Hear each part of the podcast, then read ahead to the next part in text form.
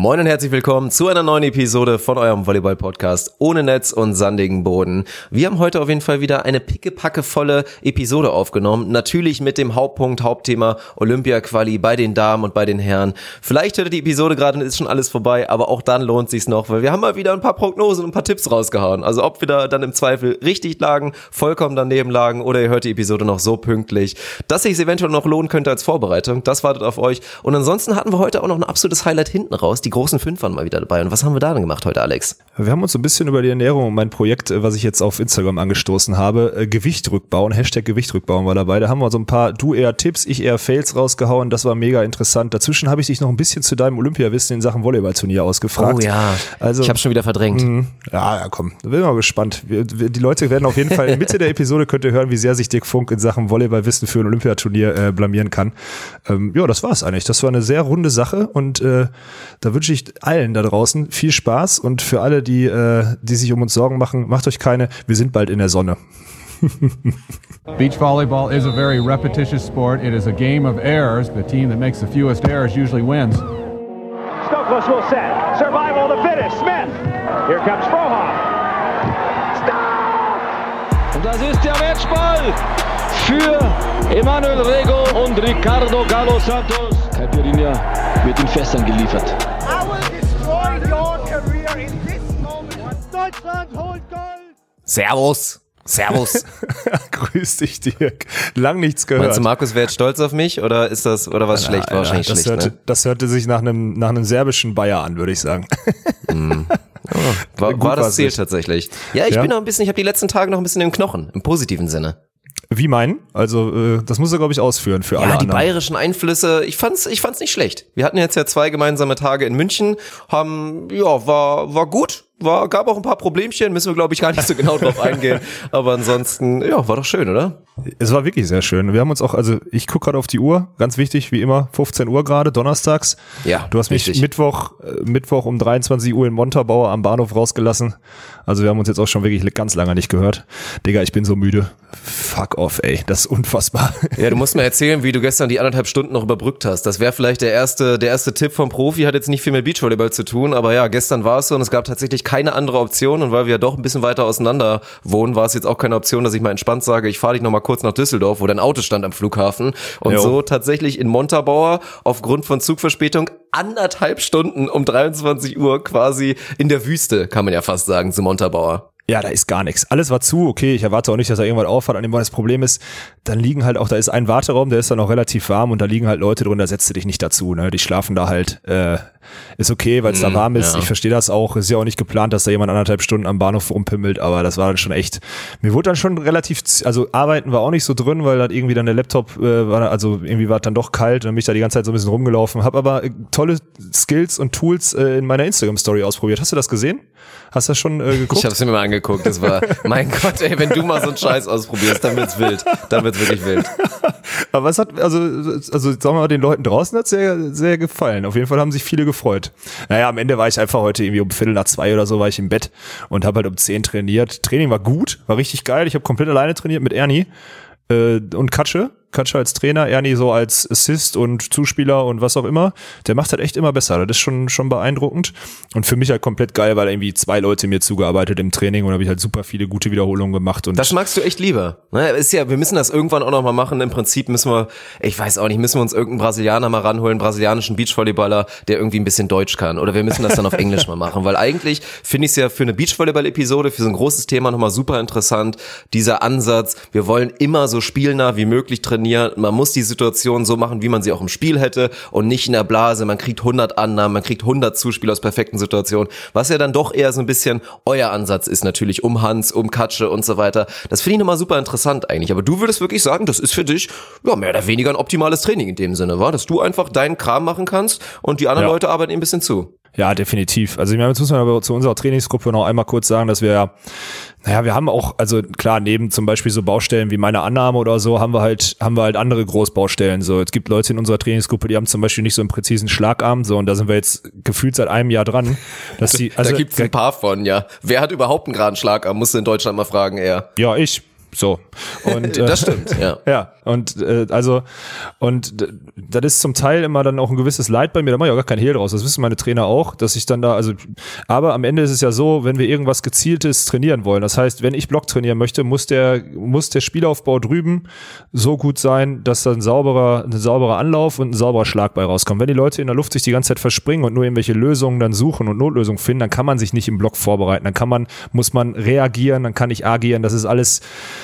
alles schwierig. Und deswegen trainieren wir immer noch diese ganzen Zulieferer. Ne? Also diese ganzen Zulieferer ist genauso wie im Aufschlag. Ich kann in der Annahme da nicht stehen und Leute schlagen, wollen Topspin aufschlagen, plötzlich kommt da Float bei raus und jeder Zehnte kommt übers Netz, weil die irgendwas Neues ausprobieren.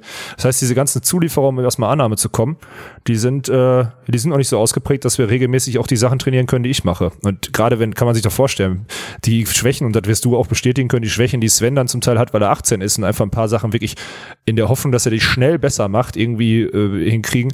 Das heißt, wir investieren schon viel Zeit da rein, dass die anderen oder zumindest Sven seine Großbaustellen besser kriegt. Und ich stehe da mal so ein bisschen hinten an, deswegen habe ich mich heute mega gefreut. Ich wusste, dass genau das wird und deswegen freue ich mich auch auf nächste Woche, weil da wirst du auch mal, da wirst du ja live dabei sein auf den Cup werden, ähm, wie dann Tommy mit mir trainiert und das ist für mich komplett geil, weil ich mich einfach auf mich konzentrieren kann, weil ich genau die Elemente trainiere, die ich brauche und das habe ich in den letzten Jahren, ganz ehrlich, viel zu wenig gemacht. Ist einfach so.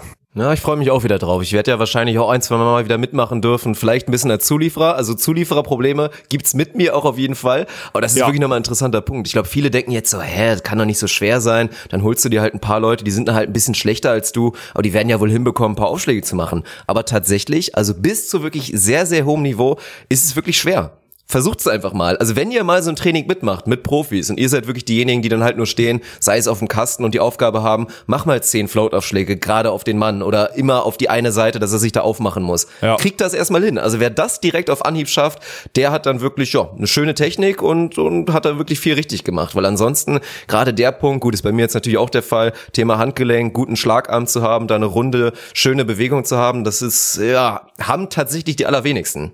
Ja, es ist so. Und dann kannst du, dann bist du einfach kein guter Zulieferer oder Hans nennt es auch Assist und das macht das Ganze schwierig. Ne? Tommy ist zum Beispiel der beste Assist überhaupt. Der ist dann immer, heute war er in so einer Mischform zwischen Ball einspielen und äh, korrigieren. Das Gute ist, dass ich ja jede Bewegung auch spüre. Also ich weiß ja, wann ich den Fehler mache. Ich weiß, dass ich zu spät geöffnet habe in der Hüfte. Ich weiß, wo ich meinen Schritt falsch in die Richtung gesetzt habe, dass ich zu wenig Abstand hatte oder so. Das kriege ich mittlerweile hin, vor allem wenn wir so isoliert trainieren.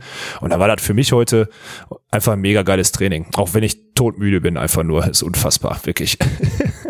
Ja, wir müssen das nochmal ausdiskutieren. Vielleicht machen wir es ja auch noch mit Tommy und da können wir ja schon mal ankündigen. Für uns geht's jetzt am Samstag sehr, sehr früh in Richtung Cabo Verde. Mit im Gepäck natürlich Daniel diesmal, der endlich mal wieder ein bisschen aktiv werden kann und mit uns unterwegs ist. Und dazu dann auch noch der beste Mann. Wir vier werden da ja dann losreisen und mit Sicherheit, das können wir schon mal versprechen, wird es das epische Comeback von Tommy, dem besten Mann, geben. Also wir hatten etliche Themen, die bei seinem ersten Auftritt, ja, die wir einfach nicht geschafft haben, aus Zeitgründen, weil du dich mit Tommy natürlich stundenlang, tagelang über Volleyball und über auch ihn und ihn als Trainer unterhalten kannst. Und das wollen wir natürlich nachholen. Also das wird auf jeden Fall sehr schön. Und vielleicht können wir das ja dann auch noch mal ein bisschen machen. Vielleicht mal den Punkt. Weil ich finde schon, du bist, muss man auch mal ganz ehrlich sagen, ich will, also Weichei ist das falsche Wort. Aber du bist dann schon manchmal mal ein bisschen, fast schon ein bisschen zu pingelig und quengelig, weil wenn es dann wirklich losgeht, jetzt, also wenn der Zulieferer dir zehn Float-Aufschläge zumindest erstmal in den Korridor serviert, was ja erstmal schon mal, muss man ja schon mal sagen, Daumen hoch, das ist schon mal in Ordnung. Aber dann aufgrund von fehlender Schlagtechnik vielleicht nicht jeder mit perfektem Float-Effekt ist und du dann anfängst zu sagen, ich kann hier keine Annahme trainieren, weil der Schlagarm nicht lesbar ist,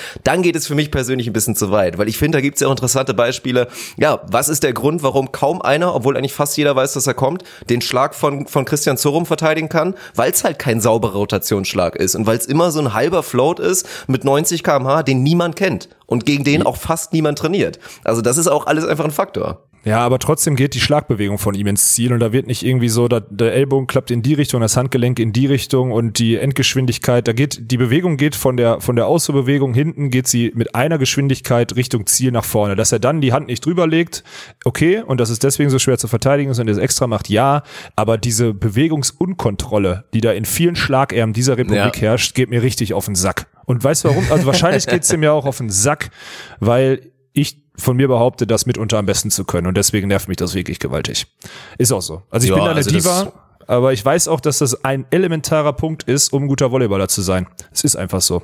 Ja, es zeigt eigentlich eher nur, wie, wie schlecht man sein kann und trotzdem guten Beachvolleyball spielen kann. Mit wirklich Leuten, die da eigentlich sehr unkoordiniert sind, im, oft auch wirklich gar nicht unbedingt selber wissen, was passiert jetzt da ganz genau und immer sich einen groben Korridor vornehmen und da dann halt aufgrund von entweder enormer Höhe, Athletik und so das kompensieren können. Aber ja, meiner Meinung nach ist es auch so. Zähl mir mal in Deutschland 10 Spieler, 15 Spieler oder versuch mal 20 Spieler zu finden, von denen du wirklich sagen kannst, wow, die haben einen wunderschönen Schlagarm. Also das wird eine mhm. Aufgabe gibt's wenige. Also selbst bei den Nationalspielern gibt's viele, die es, die es nicht drauf haben. Die Ponywatz Twins, die sind noch ganz gut, aber da brauchen wir jetzt ja nicht aufzählen. Mhm. Aber es ist zumindest. Ich habe eine Sache mir jetzt gerade notiert. Ähm, ich, Thilo hat in, im Rahmen seiner AA-Trainer-Ausbildung, die er mit mir zusammen gemacht hat, hat er eine richtig geile Hausarbeit geschrieben zu den verschiedenen Philosophien auf den einzelnen Kontinenten. Er hat einen australischen Trainer ähm, interviewt, der hat einen brasilianischen Trainer interviewt durch seine Connections, die er, also Thilo Backhaus, ne, für viele Leute vielleicht ein Begriff, der ist mit äh, äh, Grossner Glenska Europameister geworden, ist dann zurück nach Berlin und deswegen nicht mehr Frauennationaltrainer. Und den ähm, würde ich mal anhauen, äh, ob der Hausarbeit und dann können wir das auch vielleicht auch mal ein bisschen durchgehen. Vielleicht mal Auszüge vorlesen und dann mal erklären, wie das ist oder das vielleicht sogar online stellen. Das finde ich ganz geil, weil das ist, äh, das glaube ich, das, das geht so ein bisschen an deine Idee jetzt hier ran, weil da sind verschiedene Philosophien dann quasi auf Deutsch übersetzt. Das sind wirklich Trainer, die auf World Tour Niveau mit äh, Spielern arbeiten. Ich glaube, das ist auch schon mal ein guter Ansatz dafür. Da müssen wir keinen Brasilianer übersetzen, weil das wird, glaube ich, ein bisschen schwieriger. ja, das hört sich sehr gut an. Das müssen wir auf jeden Fall machen. Also ist, glaube ich, für viele interessantes Thema. Ich würde jetzt mich, ohne mir natürlich da jetzt wissenschaftlich Gedanken zu gemacht ha zu haben, eigentlich eher im Camp sein. Spielnah ist schon wirklich eine gute Geschichte, aber klar, viele auf allen Niveaus werden es auch können, wenn du halt nur spielst und gar nicht im Training diese Phasen hast, wo du wirklich einfach ganz stumpf versuchst, das eine Element zu verbessern, überhaupt erst zu perfektionieren oder reinzubekommen, ja, dann wirst du halt im meisten Fall auch nicht besser. Ja, es kommt halt immer darauf an, wie viel Zeit du auch investierst, ne? Und welche, welche Saisonphase ist jetzt gerade ist Dezember, Januar so, ne? Also ich meine, wir haben noch theoretisch noch ewig Zeit. Und man muss ja auch mal dazu sagen, heute war genau ich da, der gesund trainieren konnte. Es ist, also Svenja ja, hat sich die Weisheitsszene Anfang der Woche rausnehmen lassen müssen, weil sie da Probleme hatte. Ähm, und Sven ist bei der Grundausbildung, ja, dann hänge ich da halt. Ne? Also wir haben keine, keine Assists gehabt oder sonstiges außer Daniel und dann ist es halt so. Also manchmal ist es auch mangels Alternativen bei uns, weil wir halt immer zu diesen Hartz-IV-Zeiten vormittags da irgendwie trainieren. Ne? Du könntest ja heute, du hättest gerne heute Morgen äh, um 10 im Witten trainieren können, wenn du gewollt hättest, aber naja. ja, so nach fünfeinhalb Stunden im Auto, dann mich wieder anderthalb Stunden reinzusetzen, ja, da hätte ich richtig Bock drauf gehabt. ja, sagte er, komm ey, also ich hatte es auch nicht leichter. Ja, das stimmt, aber du machst das halt auch hauptberuflich, ich nicht. So, wir wollen uns mal jetzt auch mit Leuten beschäftigen, die ebenfalls den Sport hauptberuflich machen. Und ich habe gerade noch wirklich vor Aufnahme, weil wirklich noch die letzten Bälle durfte ich noch ein bisschen schauen. Belgien, Kroatien, zweites Spiel bei den Damen, zweites Gruppenspiel, Belgien 3-1 gewonnen. Und klar, es steht natürlich aktuell die Olympia-Quali im Fokus. Bei den Frauen, bei den Männern, unsere Nationalmannschaften sind da beide aktiv. Und ich würde es mal grob zusammenfassen, übertreffen gerade ein kleines bisschen unsere Erwartungen. Also wir hatten drüber gesprochen, die Männer haben verhältnismäßig leichte Gruppe. Da hatten wir schon gesagt, da halten wir es für wahrscheinlich, beziehungsweise realistisch, dass sie das Halbfinale erreichen werden. Das ja. haben sie jetzt geschafft, spielen heute Abend gegen Bulgarien wird auf jeden Fall eine ganz spannende Geschichte. Klar, wir können jetzt auch nicht, wir machen da jetzt kein großes Preview und so weiter. Wir werden ein bisschen grob über das Turnier reden, den Eindruck, den wir bisher von beiden Mannschaften haben, weil Fakt ist klar, viele von euch werden die Episode gerade hören und dann ist Deutschland, entweder haben sich beide das Ticket gelöst und werden bei den Olympischen Spielen antreten oder beide sind raus und alles ist wieder irgendwie ja. obsolet und witzlos. Ja, deswegen können wir da jetzt nicht so viel drüber reden. Wir können höchstens über die bisherigen Geschehnisse plaudern. Ist auch eigentlich wieder, also um das Thema zu bearbeiten, wieder Worst-Case-Zeitpunkt, um aufzunehmen, Dirk. Naja gut, dafür kannst du ein bisschen vielleicht nach vorne gucken, wie es bei den Frauen aussieht. Im Prinzip soll es ja darum gehen, was für einen Eindruck du bisher bekommen hast. Und dann fangen wir ja. doch einfach mal bei den Männern an, die jetzt gegen Bulgarien ja auch einen dankbaren Gegner haben. Mal schauen, wie es ausgeht. Also auch die, um es nur mal kurz zu sagen, wir werden jetzt wahrscheinlich gesehen haben, um natürlich Svetan Sokolov von Zenit Kazan, der jetzt da auf Dia da die, die Liga wieder aufmischt und mit Zenit natürlich wieder Erfolg haben wird, ist ein guter Gegner, aber natürlich ist da jetzt die Chance, da ins Finale einzutreten. Also ob es ja. jetzt passiert ist, klar, kann jetzt schon sein, dass es vorbei ist. Aber erstmal die Siege von Deutschland. Ich meine, das letzte Spiel musste ja ein bisschen ausklammern. Da wurde Grosser wegen Wadenproblemen geschont. Allgemein mhm. haben sie ein bisschen durchgetauscht und auch mal die zweite Garde ein bisschen spielen lassen. Aber gerade die ersten beiden Siegen. Ist Deutschland so gut? Hast du so einen starken Eindruck von ihnen? Haben sie unsere Erwartungen in dem Sinne betroffen? Oder würdest du dann doch eher sagen, ja gut, Gegner waren halt auch ein bisschen dankbarer und in dem Sinne vielleicht erwartbar? Boah, also ich habe ja beide Spiele gesehen. Ähm erstmal waren die Gegner wirklich meiner Meinung nach nicht gut. Man merkt auch, dass die, also dass die Teams, die halt diese Schmelinghalle nicht kennen, auch Probleme, also Aufschlagdruck ist gefühlt nicht da. Tschechien und äh, Belgien auch ganz viele Leute dabei gehabt, die sogar Float aufgeschlagen haben. Das muss man dazu sagen, mit eigentlich solidem Erfolg, weil die Annahmequalität der deutschen Männer definitiv nicht in, also, also alles andere als gut. Im zweiten Spiel desaströs. Ja, genau. Ja. Also das, den Eindruck habe ich auch, dass Lukas da, also Lukas äh, kriegt, müsste, hätte einen Kilometergeldvertrag machen sollen für diese, also Lukas Kamper für diese Woche, weil der ist da richtig unterwegs. Ähm, und wir kommen da halt mit wirklich höchstprozentigen Angriffen durch weil natürlich haben wir mit also mit Fromm und mit Grosser natürlich zwei Punktballspieler, die auch wirklich genau dafür auf dem Feld stehen, aber auch weil die Block Defense der also zumindest der Tschechen und der Belgier einfach auch echt nicht so gut war. Muss man ganz klar sagen, also Blockdisziplin vor allem bei Belgien fand ich desaströs. Also das war war völlig völlig uninspiriert. Da frage ich mich so, wie können die Automatismen so wenig greifen, aber okay, sei mal dahingestellt. Äh, das ist wahrscheinlich der Grund und ich sag's dir ganz ehrlich, wenn du dann gegen eins der Top Teams und da wird jetzt auch also die Bulgaren haben definitiv eine größere Disziplin im Block und dann haben die mehr Breakchancen gegen uns. Und dann müssen wir mal gucken. Also da werden wir nicht mehr so hochprozentig angreifen, zumindest nicht, wenn wir die Annahme nicht in den Griff kriegen. Und das wird so meiner Meinung nach der Knackpunkt. Am Ende hat man halt auch gesehen, so zweiter Satz, äh, gegen Tschechien 1822 und Georg macht sechs Asse oder so, ne? Also der Mann, der kann halt halt outstanding, der schlägt konstant mit über 100, 120 kmh auf in die Schnittstellen mit so einem leichten Float irgendwo hin, wie man es von ihm kennt. Das ist alles mega krass, so, keine Frage. Hat auch den Vorteil, dass die Jungs halt schon in der Halle öfter trainiert haben, ein Testspiel hatten vor der, vor der Quali und so weiter und so fort. Das ist definitiv ein Heimvorteil. Also unabhängig von der Fan-Thematik, da kommen wir vielleicht später nochmal drauf, äh, ist das definitiv ein Vorteil, dass sie die Halle besser kennen. Aber, und jetzt kommen wir zu dem großen Aber, Georg ist, also ich, das zwei, im zweiten Spiel hat er sich bei, ich glaube im dritten Satz, irgendwie Mitte dritten Satz hat er sich die Wade äh, zerschossen, würde ich nicht sagen, aber da hat er irgendwas gespürt und ähm, ist nicht fit, hat, wurde jetzt im letzten Gruppenspiel geschont, wenn man schon weiter war. Wenn der nicht fit ist, dann, boah, ey. Also da muss da schon viel passieren, dass man jetzt zwei gute Teams am Stück schlägt. Der Meinung bin ich nach wie vor. Vor allem ohne Georg dann. Ja, das ist, glaube ich, auch der Faktor. Und ich denke, das Spiel gegen Bul Bulgarien, viele werden es jetzt schon gesehen haben. Mein Tipp oder meine Prognose für das Spiel wäre, es wird wirklich ein Wechsel der Welten sein, gerade Ja. was das Blockniveau des Gegners angeht. Weil Bulgarien, sie haben jetzt gar nicht so da die Individualspieler, aber als Team blocken sie einfach wahnsinnig gut. Gerade gegen die vier, weil sie natürlich mit Sokolov vielleicht den besten Blocker auf der Diagonalposition dann natürlich Könnte auch in ihrem sein, ja. Team haben. Aber es sind, es ist die beste Blockmannschaft des Turniers bisher Bulgarien. Und da wird es dann schwierig. Und gerade mit einem angeschlagenen Grosser oder dann auch mit einfach einem sehr jungen Ersatz für Georg Grosser könnte das dann vielleicht nicht reichen. Gerade dann auch mit dem Kaliberda auf der Vier, da muss man dann auch erstmal durchkommen.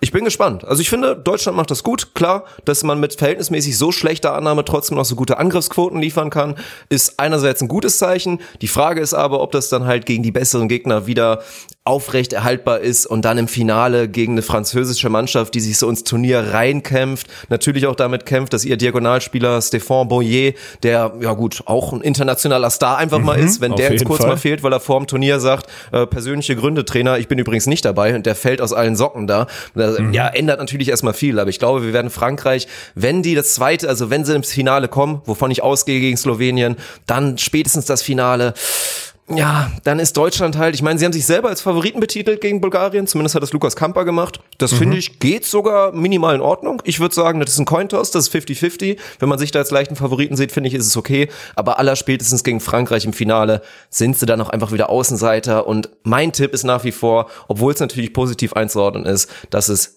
nichts geworden ist mit der Olympia-Quali oder beziehungsweise nichts wird für alle, die sie jetzt hören. Ja, ja, schließe ich mich an. Und so ein paar Sachen. Du hast ja leider, du warst ja auf dem Weg noch nach, äh, du warst ja noch auf dem Weg nach, nach München am Montagabend und hast diese Verletzung von Georg nicht gesehen. Ich verstehe auch nicht, warum der nicht sofort ausgewechselt wird. Also der macht danach noch vier, fünf Sprünge, äh, macht dann einen letzten Aufschlag, den er irgendwie sich zu weit nach vorne wirft, schon beim Absprung irgendwie komplett die Spannung verliert, weil er sich nur über das gesunde Bein abdrückt, dann so halb auf dem Boden landet und dann sagt er, es geht nicht mehr. Aber da waren schon drei, vier davor. Also, Entschuldigung, also klar, Gross, Georg Grosser in allen Ehren, echter Kämpfer und der geht da jetzt all in und zur Not fällt ihm das Bein ab und er muss seine Karriere beenden für die Olympia-Quali. Das finde ich auch geil, weil der ein unfassbarer Wettkämpfer ist, das sieht man auch und ich liebe den auch dafür. Aber da muss doch der Bundestrainer in dem Spiel, wo man 2-0 führt gegen eine Mannschaft, gegen die man einfach besser ist, auch mit einem zweiten Diagonalen, der muss da früher reagieren. Also wo sind denn da die Augen? Ich sehe das vom, ich sehe das vom Fernseher aus, so äh, hängt parallel wahrscheinlich wieder sinnlos am Handy, weil ich es immer mache, wenn ich fernsehe. Und trotzdem sieht man, dass da eine komplette Schonhaltung ist. Also er hält sich einmal die Wade, fällt hin, steht dann auf, kriegt den nächsten Ball, springt nur mit einem Bein ab und landet wieder auf dem Boden. Da muss der Junge raus. So, das fand ich unfassbar. Und wenn er sich da vielleicht durch die zwei, drei Sprünge mehr jetzt weiter angeschlagen ist und jetzt in den entscheidenden Spielen nicht eingreifen kann oder schlechter ist, da war das einfach so eine Schnapsidee. Also sowas von falscher Stolz in so einem wichtigen Turnier hat mich wütend gemacht. Hört man wahrscheinlich auch schon wieder, ne? Das ist einfach, also da auf höchstem Niveau so dämlich mit seinem Körper umzugehen, verstehe ich beim besten Willen nicht. Kann ich nicht verstehen. Ja, Das, das würde ich auch mal so sehen. Die Szene habe ich mir natürlich im Nachhinein dann auch nochmal angeguckt und ja, würde ich, würde ich eher deine Meinung dazu teilen, weil gerade da, da darf man es einfach nicht drauf ankommen lassen. Also ich meine, selbst wenn das Spiel dann noch irgendwie verloren gehen sollte, dann hast du trotzdem noch gegen Slowenien, gegen die du als Favoriten ins, ins Spiel gehst, vielleicht dann wieder mit einem fitteren Geocrosser. Da muss man dann meiner Meinung nach ein bisschen taktieren. Also es wird sehr spannend. Im Nachhinein wird man dann jetzt vielleicht drüber reden müssen, wenn Grosser noch angeschlagen ist, ist es überhaupt eine gute Idee, ihn da angeschlagen aufs Feld zu stellen. Da fraglich, würde ich mal behaupten. Also dann kann dann fast sein, gut, dann musst du halt einem Simon Hirsch vertrauen, was natürlich eine Ansage ist in seinen, in seinen jungen Jahren. Naja, wir werden es natürlich ich alle erfahren, werden unsere Meinung dazu raushauen, in, auf den Cup werden oder sei es bei Instagram irgendwie, wenn wir dazu, können wir vielleicht morgen Abend, wir sehen uns ja morgen Abend noch, vielleicht können wir dazu ja, ja einen kleinen Livestream auf Insta machen oder so, ja. Ja, das könnten wir echt mal machen, das wir überlegen, ja, das ist eine gute Idee. Und ansonsten, was, worüber wir noch, äh, letzte Mal habe ich ja, ich habe letzt, ich hab, wir haben schon ein, zwei Reaktionen gekriegt auf meine letzte Aussage mit den Zuschauern und mit der Bewerbung und so. Das fand ich ganz witzig. Aber am Ende muss man ja sagen, der Zuschauerzuspruch ist äh, also, hm, erschreckend. Ich hoffe, dass jetzt sich jetzt alle, also dass alle davon ausgegangen sind, dass die Deutschen eh auf jeden Fall ins Halbfinale kommen und jetzt zumindest dieses Final Four äh, saftig füllen, zumindest zu den Abendspielen, wenn Deutschland spielt. Aber äh, boah, das war bisher bisher sehr mau, habe ich das Gefühl. Und wenn ich mir dann auch noch, wir haben es auch mit Markus Prüsner in München da jetzt nochmal besprochen, wenn ich dann auch auf die Sponsorentafel gucke und da nur ein richtiger Sponsor ist und die man gefühlt auch, dann ist da in der Vorbereitung und in der Ausrichtung viel falsch gelaufen und das ist auch ein ganz klares Zeichen, dass solche Großevents in Deutschland, mh, dass man die in Zukunft überdenken sollte. Weil Fakt ist eins, das wird auf jeden Fall ein defizitäres Event. Da kannst du von ausgehen. Und also ein defizitäres Event für einen deutschen Volleyballverband, wenn sie sich dann nicht mal mehr qualifizieren, ob sie sich das leisten können, ich weiß es nicht. Also das könnte ein Riesenloch reißen. Ja. ja, ich bin jetzt heute Abend sehr gespannt, wie da die Zuschauerzahlen sind. Ich glaube, beim letzten Gruppenspiel gegen Slowenien waren es ein bisschen mehr als 2000.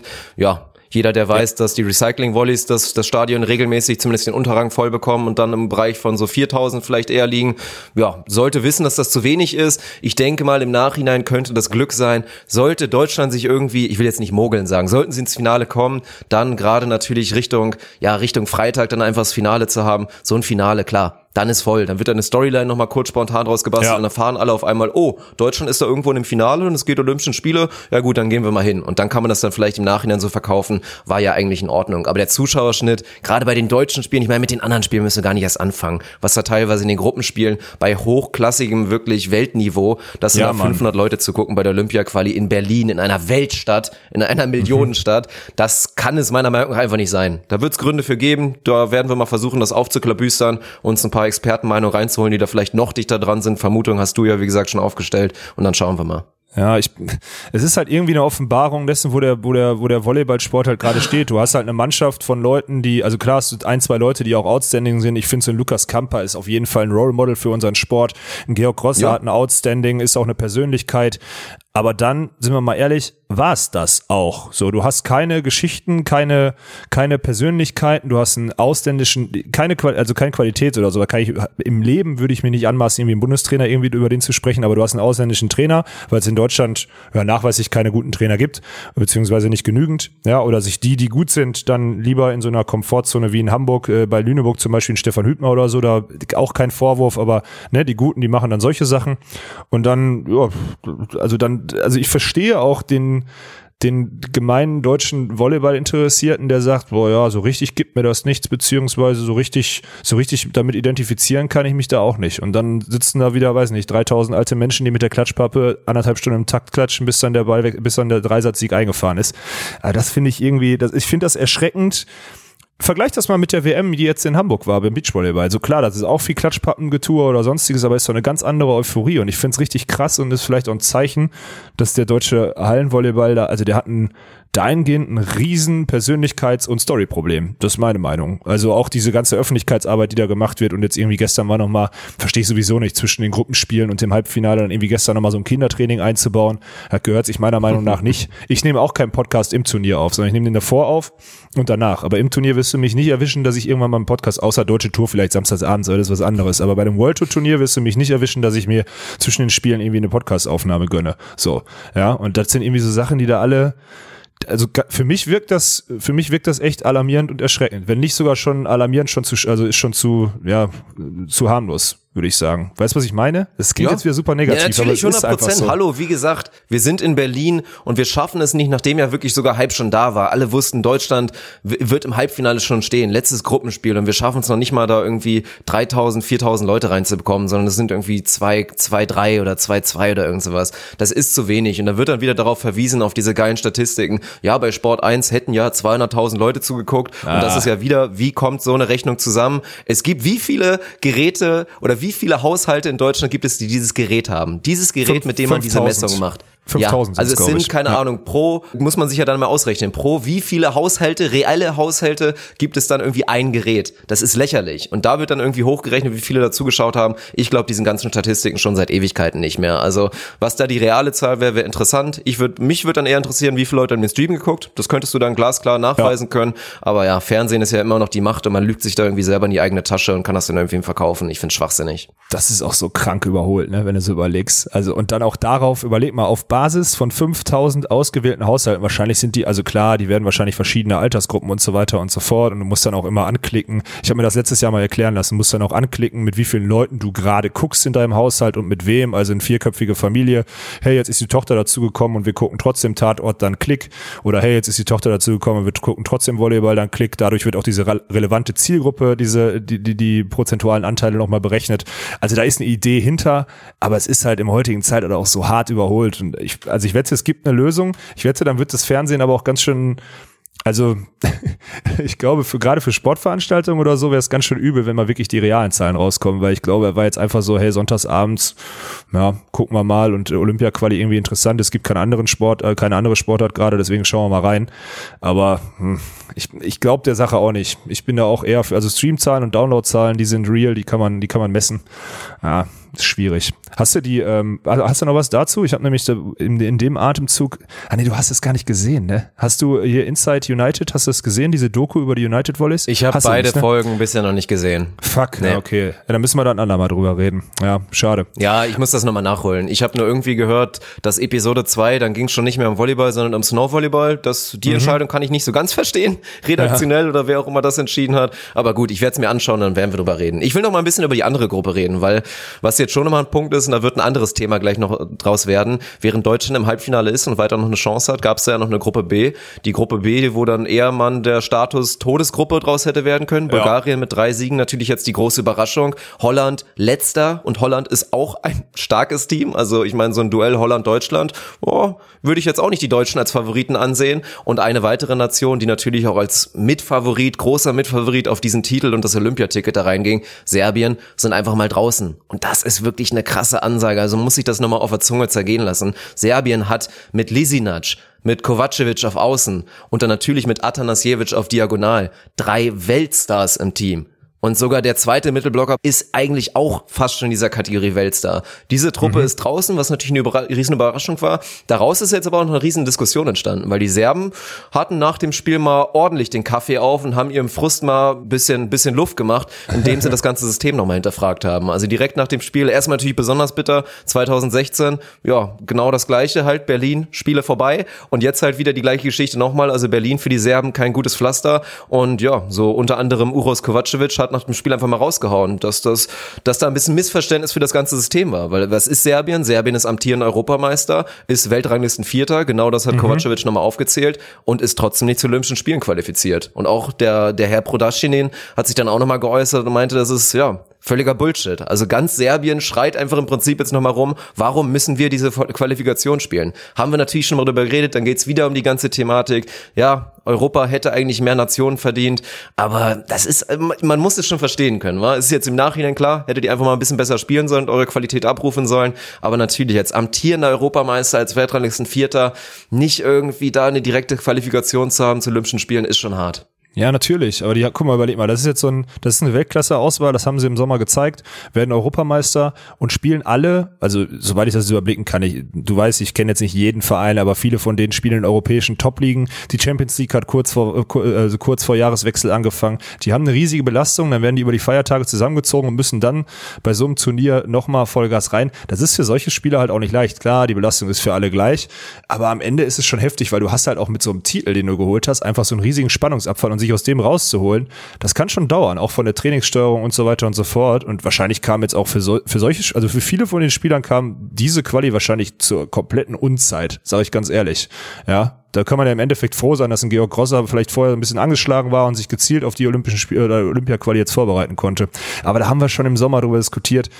Am Ende, was will der Volleyball damit machen? Der will bei der Europameisterschaft nicht die Tickets vergeben, weil er nochmal ein extra, ein extra Turnier haben kann, wo die Aufmerksamkeit drauf liegt. Und der Zeitpunkt ist ja auch nicht so verkehrt jetzt gerade, weil nicht so viel parallel läuft. Aber ob man dann nicht einfach bei der EM vergeben kann, das Ticket und so weiter, ich weiß es nicht. Ich kann es dir nicht sagen. Es ist, äh, es ist, wie es ist. Ich verstehe die Aufregung, aber kurz nach einer Niederlage, wo man eigentlich als Favorit in so ein Turnier geht und dann Dritter wieder in der Gruppe, kurz nach einer Niederlage solche vernichtenden Aussagen zu treffen, ähm, ja, wirft halt auch immer irgendwie ein komisches Licht und ein schlechtes Verliererlicht, würde ich sagen. Ja, das ist natürlich auch der Faktor. Ja, es ist nur interessant. Dann liest du dazu natürlich die ganze Zeit so Sachen wie, ja, der, der Weltvolleyballverband macht das, um die Taschen sich voll zu machen, halt immer wieder einen neuen Cup, irgendeinen scheiß World Cup, der dann alle paar Jahre kommt, 2019, dann kommt da nochmal ein Turnier, dann kommt da nochmal eine Quali und die ganzen großen Turniere, um halt, ja, wir machen uns die Taschen voll und dann der tatsächliche Ausrichter eines so ein Turniers macht einen riesen Minus. Also es ist alles ein kleines bisschen pervers. Dann wird ja. auch noch diskutiert, haben überhaupt alle alles gegeben bei den Europameisterschaften? Viele haben das als Vorbereitungsturnier genutzt. Ja, so sollte es auf jeden Fall nicht sein. Wenn du über so einen Schwachsinn anfangen musst zu diskutieren, dass Leute bei einer Europameisterschaft nicht alles geben, weil es ja viel wichtiger ist, sich dann irgendwann im September oder jetzt hier Anfang Januar für die Olympischen Spiele zu qualifizieren, beim drittmöglichen Qualifikationsturnier. Ja, ich glaube, man merkt, wenn man das sich wirklich jetzt mal gerade verbalisiert, wie schwachsinnig das alles ist. Na, ist ja auch, also ich meine, ist in allen anderen Sportarten auch. Du diskutierst auch in deinem Basketballprojekt wahrscheinlich seit Jahren und lamentierst und überlegst oder was auch immer, wie du es schaffst, dass du die Regular Season so inter also interessant für Zuschauer machst und dass sie nicht nur dahin pimmeln, weil sie wissen, sie haben 82 Spiele und, und es kommt nur auf die Playoffs an, die irgendwann nächstes Jahr stattfinden. Und da ein Jahr oder irgendwie sieben Monate quasi einfach nur verarsche an jeden einzelnen Zuschauer, weil, Entschuldigung, die spielen mit wie viel Prozent Intensität spielen die? Was würdest du sagen? ja, kommt immer so ein bisschen aufs Spiel an. Es gibt ja immer noch Highlights, ja. aber so, ja, ich. Also Defense mit 30, würde ich sagen, so. Kann schon passieren. Es kann ja. mit Sicherheit passieren. Natürlich kann ja auch keine. Wer kann 100% über 82 Spiele in der Saison gehen? Da sind die, ja. da sind die Basketballer in den USA einfach ein kleines bisschen wahnsinnig. Ja, ist, ist ja, aber wer schade. kann 100% über 15 verschiedene Wettkämpfe in drei verschiedenen Vereinen oder drei verschiedenen Mannschaften in Volleyball gehen? Auch nicht. Die Jungs wiegen über 100 Kilo. Nein. Die, die springen, die springen, weiß nicht wie viele Millionen Mal im Jahr. Ja, ist dieselbe Diskussion. Es ist einfach irgendwie, also solange die Verbände äh, irgendwie nur ihren Profit im Kopf haben und nicht die Entwicklung des Sports und nicht die Außenerstellung, ist es einfach irgendwie, ja, ist es halt Müll meiner Meinung nach. Wir ja. reden jetzt gerade so eine Olympia-Quali so runter, ne? Das ist auch nicht gut, aber weißt du, was ich meine? Nö, ich, ne? also ich meine, ja, ich, ich weiß, was du meinst. Wir wollen ja den tatsächlichen sportlichen unterreden, aber das drumherum, da muss man auf jeden Fall drüber diskutieren, ob das alles so richtig ist. Naja, umso spannender, wenn wir jetzt mal zu den Frauen rüber wechseln wollen und dann natürlich auch zu unseren Schmetterlingen. Ich hasse das übrigens, ne?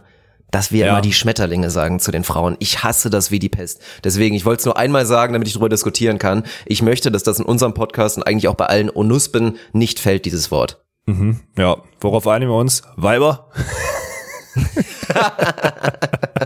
ja, ob das so gut ankommt, ich weiß es nicht. Nein, aber da fand ich es halt besonders interessant, wenn du da jetzt mal schaust. Deswegen die Türken. Die Enttäuschung aufgrund der 1-3-Niederlage gegen Deutschland natürlich, ja, Teil der beiden bisher überragenden Spieler, muss man einfach mal so sagen. Wir werden gleich ein bisschen über den Eindruck der Mannschaft reden, über ein, zwei Personalien reden. Aber dass da Deutschland Türkei schlägt, war eine waschechte Überraschung, weil man eben drüber reden muss. Es gab nicht diese ganzen Faktoren, du musst die deutschen Spielerinnen von überall holen, überhaupt noch Probleme zu bekommen. Oh, kriegen wir die überhaupt noch ran und so eine Geschichten. Nein, der türkische Volleyballverband hat gesagt, wir machen unsere Liga auf jeden Fall früh im Dezember dicht, damit dann wochenlang die türkische Nationalmannschaft zwei, drei, vier Wochen fast Zeit hat, um sich optimal mhm. auf dieses Qualifikationsturnier vorzubereiten. Und das ist schon wirklich eine ganz harte Nummer. Dann mit der Niederlage, gut, zweites Spiel haben sie jetzt gewonnen, jetzt werden sie ein ganz heißes letztes Duell haben gegen Belgien um den letzten Platz.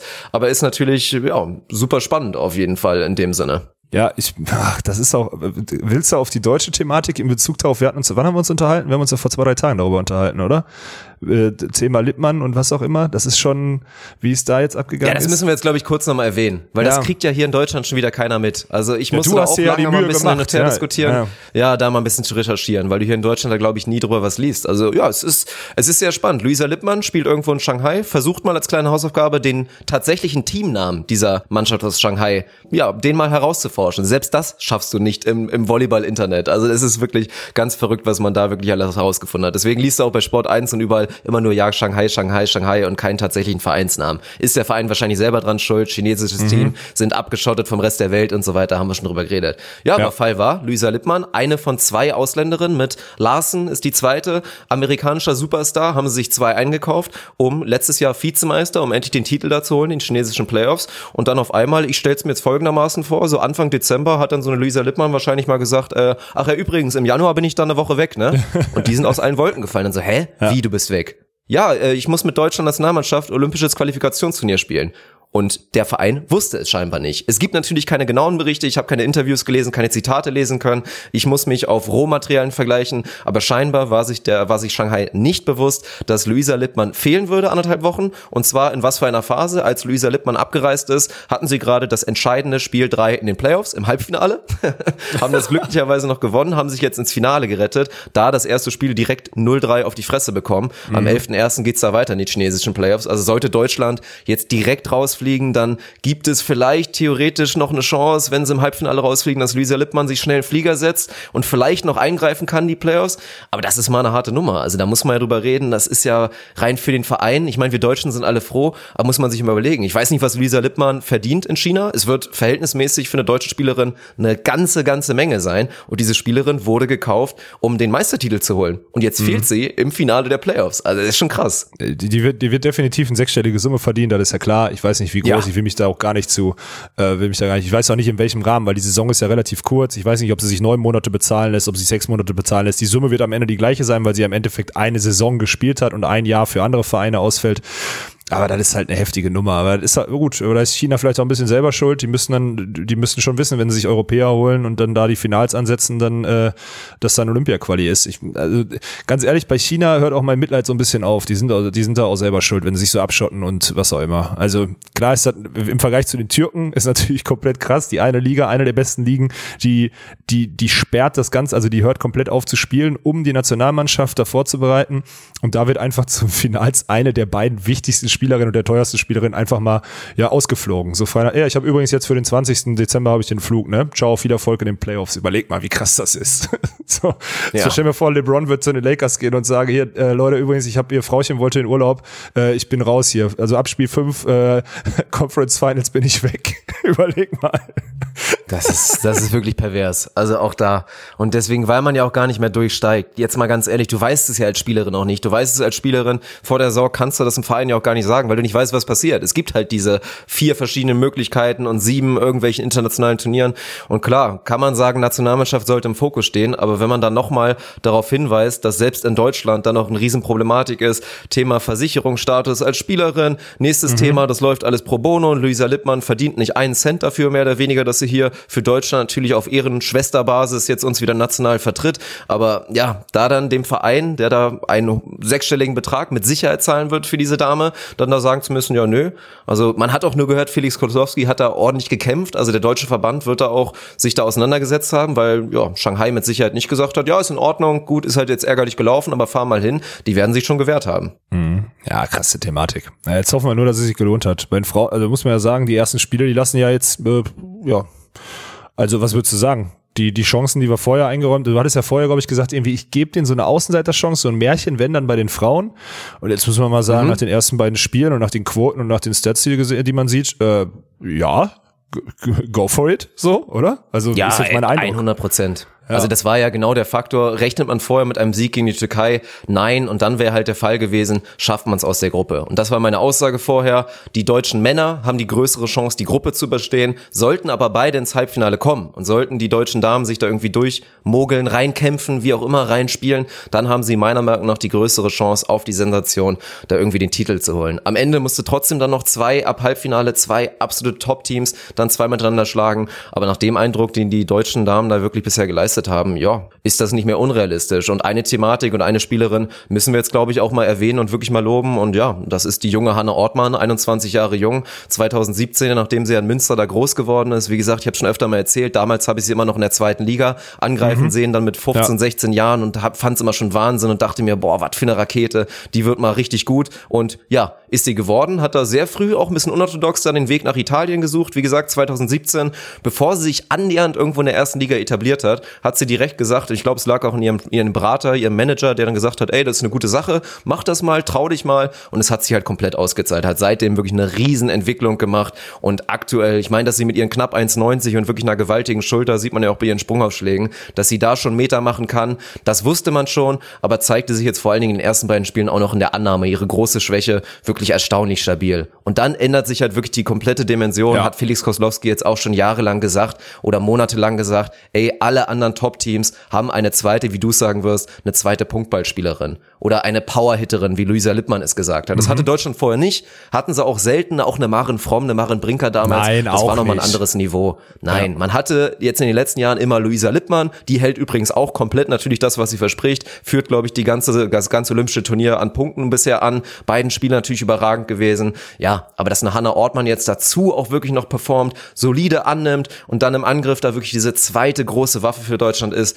das ist eine andere Dimension. Und dann, was mich Ja. halt dazu noch erstaunt, ist einfach, die Mentalität und die Konstanz. Also wir hatten ja auch gegen, gegen Belgien da einmal dieses Comeback dann noch in Satz 1, als sie da schon ewig hinten lagen und Camilla Weitzel dann, glaube ich, eine riesen Aufschlagsserie macht. Gute Freundin von mir.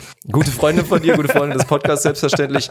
Nein, das sieht gut aus. Das sieht gut Ja. aus. Und Jetzt, und dann muss man ja auch sagen, für die Zukunft, ey, mit Camilla Weitzel, mit Hannah Ortmann, auch mit Lisa Lippmann, erst 26 Jahre alt, da kannst du drum herum bauen. Also die Perspektive für die deutschen Damen, das sieht gar nicht so unrosig aus. Wenn man jetzt mal drüber nachdenkt, da wächst schon was Vernünftiges ran. Das muss natürlich so weitergehen, aber auch, dann denke ich an eine Linda Bock auf der Libera-Position, muss man aktuell glücklich mit sein.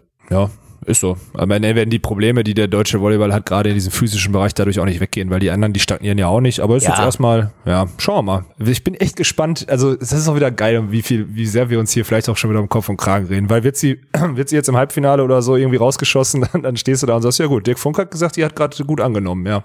Ja, die Stats aus den Nö, ersten ich beiden. immer noch, ja. also ich gucke ihr auch immer noch zu, sie hat immer noch Defizite. Ich finde die Annahmetechnik immer noch nicht schön. Es ist auch eigentlich oft eher, oft eher unerklärlich, warum die Annahme tatsächlich noch nach vorne gekommen ist. Das sieht alles noch ein bisschen unrund auf, ein bisschen zu aufrecht. Gerade wenn du noch mal guckst, der Release der Arme, oft siehst du dann mal, dass sie ihre Arme dann so nach der Annahme überkreuzt, was ja jetzt würdest du ja mal bestätigen wollen, ein ganz klarer Mistake da auf jeden Fall ist. Ja. Und dann auch im Block hat sie noch Meter zu machen. Da hat sie zu oft viel zu viel Abstand noch zum Netz und so weiter. Also da musst du auch bei zwei Spielen hingucken. Deswegen, aber es ist ein Juwel, es ist ein Rohdiamant. Auf Wenn die das Fall. alles noch lernen sollte, dann ist sie einfach wirklich eine absolute Rakete. Dann kann sie genauso Karriere machen wie, wie Luisa Lippmann. Vielleicht sogar noch besser werden, ich weiß es nicht. Aber so weit geht's halt tatsächlich. Ja, und das ist mal der andere an. Das ist mal dieses, nicht dieses, eine kleine Spielerin kann gut annehmen und vielleicht bringen wir da irgendwann mal Schlagen und Springen bei, sondern da ist eine, die schlagen und springen kann.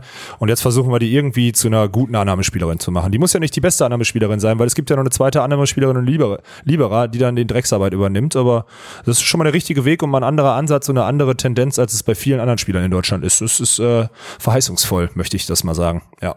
Ja, das ist auf jeden Fall so. Trotzdem wird es auf jeden Fall nicht leichter. Wie gesagt, da sind in beiden Gruppen da einfach absolute Top-Teams. Die Holländerinnen machen einen extrem starken Eindruck bisher. Natürlich auch vielleicht noch nicht gegen die allerbesten Gegner. Die Polin musste dann erstmal wieder schlagen und auch die Türken werden sich davon noch erholen sollen. Und selbst, ich bin mal gespannt, auch die Belgierinnen, boah, muss man, also das macht wirklich, ich weiß, du bist nicht, ich, ich sag jetzt mal, du bist dann trotzdem immer noch nicht der allergrößte Fan vom Damenvolleyball, aber wenn du jetzt auch mal einer Brit Herbots zuguckst bei schön Belgien, gesagt, ich, ich weiß nicht, 20, 20 Jahre jung oder was, die ist wirklich, glaube ich, echt 20 und was für eine Rakete. Und dazu ja auch noch mit Stuttgart von Stuttgart, mit einer Celine van Gestel da auf der zweiten Außenposition, eine zweite, eine gute Diagonale haben sie auch noch, also auch Belgien, deswegen ist der 3-1-Sieg auch hoch anzuordnen. Das war wirklich ein Top-Team. Aber wenn man die dann noch mal sieht, vielleicht, ja, in so einem, in so einem Finale, oder ob es dann wieder gegen Polen geht, oder, oder nochmal gegen die Türkei, es ist halt nicht leicht. Du musst zwei Top-Teams hintereinander schlagen. Ist das realistisch?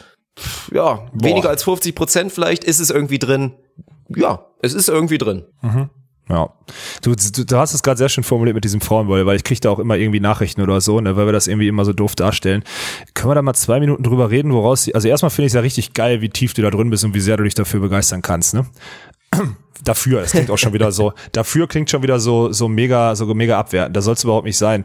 Ich, ich will das vielleicht einmal, also darf ich das einmal erklären, wie, wie so meine Sicht auf die Dinge Ja, ist oder was auch immer? Ja. Also es ist einfach, also eins ist die, die fehlende Physis plus dadurch daraus resultierend die fehlende Bewegungskontrolle in diesem im, beim Frauenvolleyball macht es für mich einfach nicht attraktiv, das zu gucken. Das ist einfach, also das ist einfach Fakt. Ich habe großen Respekt davor, die geben genauso viel die äh, rein, die machen genauso viel Verzicht und so weiter und so fort. Das ist überhaupt keine Frage. Aber am Ende bin ich ja auch vielleicht aufgrund der, auf meiner aktiven Karriere. Wenn ich irgendwann mal aufhöre, dann lasse ich mich vielleicht auch schön von Frauenvolleyball rieseln, dann sitzen wir irgendwo bei einem Erstligaspiel, trinken ein, zwei Bierchen und, und gucken uns das an, dann ist das alles schöne Unterhaltung. Aber ich bin äh, gerne, also ich gucke Volleyball und versuche Bewegungsmuster zu analysieren, versuche zu, versuche das zu lesen, versuche was zu erkennen, versuche mir aus der Halle vielleicht was für einen Sand abzugucken, die Schlag, äh, den Schlagarm zu beobachten und so weiter und so fort. Und deswegen ist für mich und das ist jetzt ja die letzten Mal immer wieder aufgefallen, Frauenvolleyball, ich will nicht sagen, dass das ein, ich, also wie würdest du das formulieren? Ich sage ja nicht, das ist ein scheiß Sport oder so, aber es reizt mich halt nicht so sehr, das zu gucken, deswegen investiere ich nicht so viel Zeit, wirklich Bewegtbild da rein da, zu gucken. Weißt du, was ich meine? Ach, es ist völlig legitim und völlig in Ordnung zu sagen, dass einem Männervolleyball einfach besser gefällt.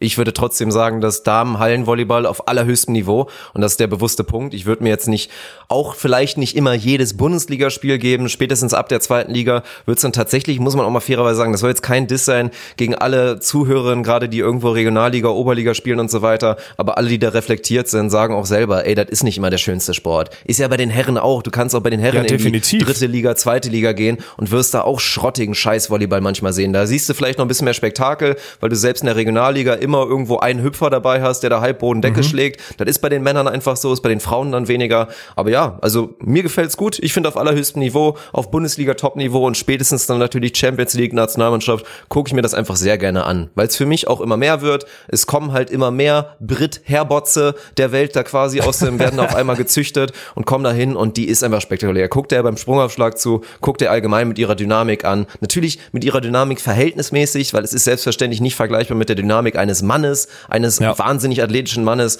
Aber ich, mir macht's trotzdem Spaß. Also vielleicht auch aus dem Faktor, dass du ab und zu noch mal ein paar längere Rallyes siehst und so weiter. Ich guck's mir einfach auch wirklich gerne an.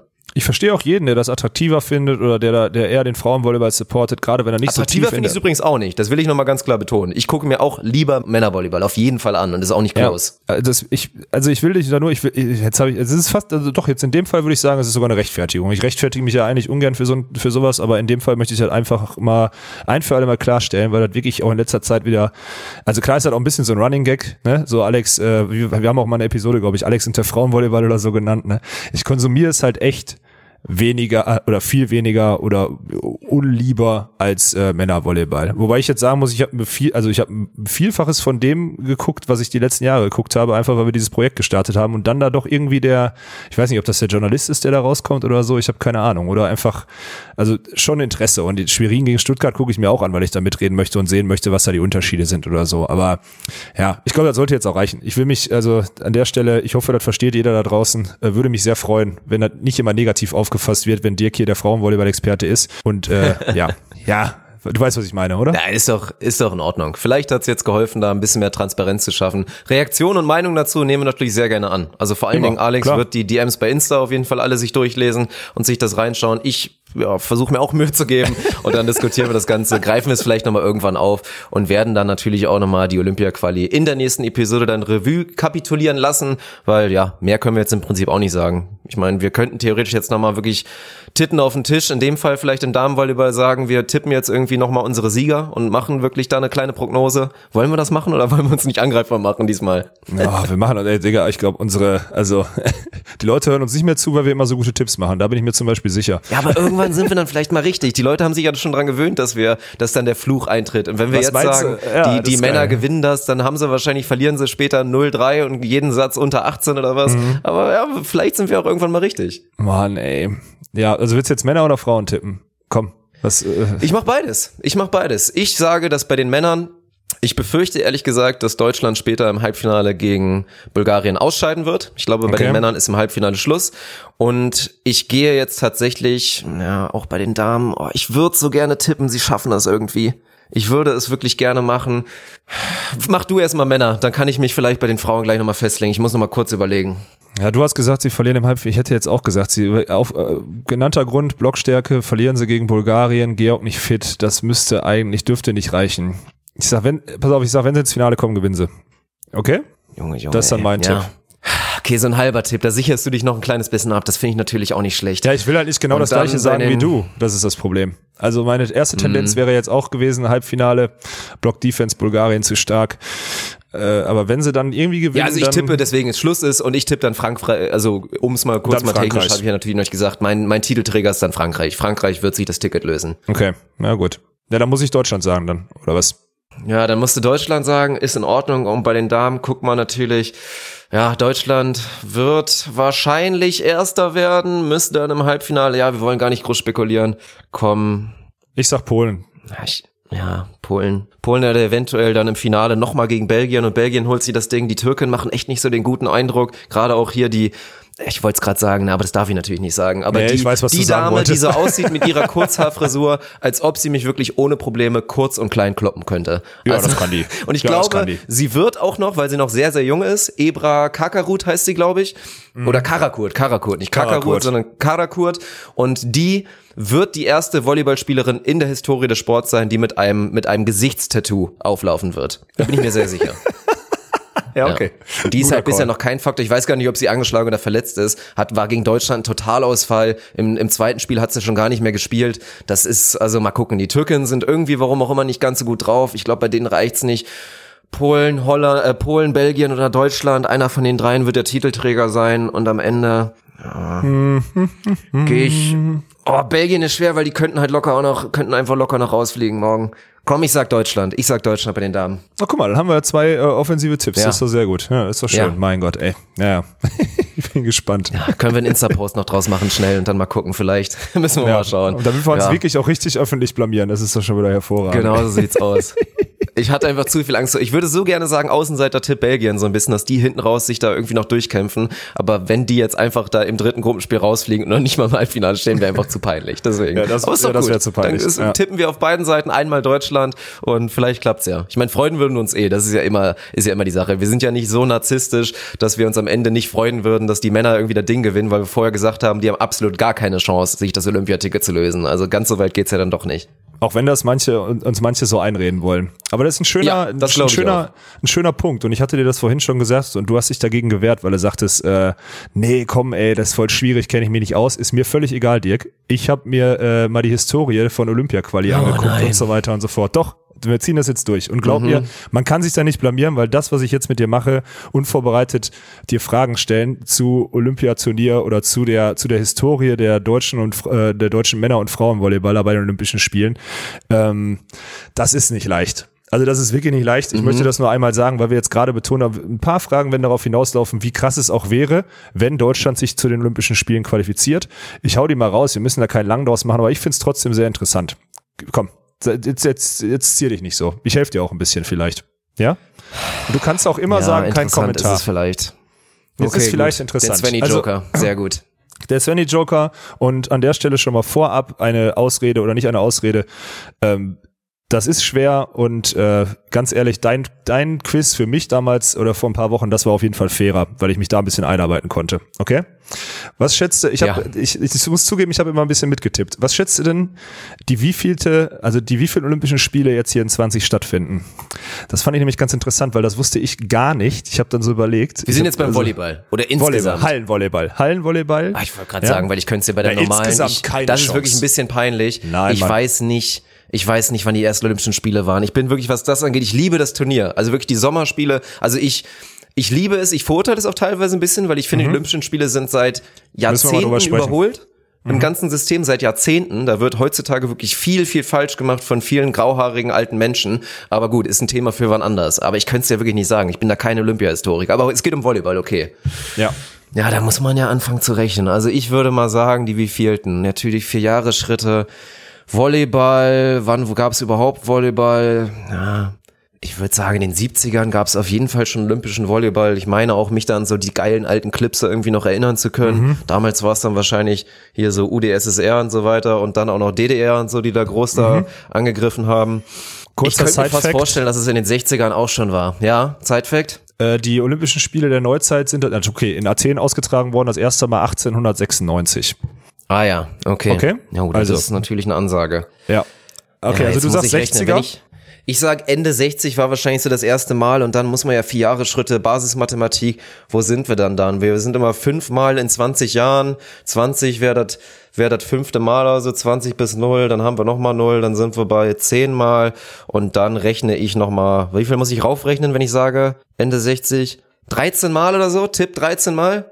Das 13. Mal wäre 2020? Es ist das, es ist das 15. Mal. Ich finde die Rechnung sehr gut. Eieiei. Ja, und zwar waren die Okay. ersten und deswegen also habe ich noch es auch ganz, früher. Was? ja, ich fand es auch ganz Ja. witzig. 64 war die erste Austragung, äh, damals in Tokio und 2020 ist jetzt Tokio. Also das fand ich ganz witzig, aber dafür gebe ich Wer hat dir gewonnen das im ersten Jahr? Oder wird das später noch Quiz? jetzt das ich kann dir solche Sachen noch nicht verraten.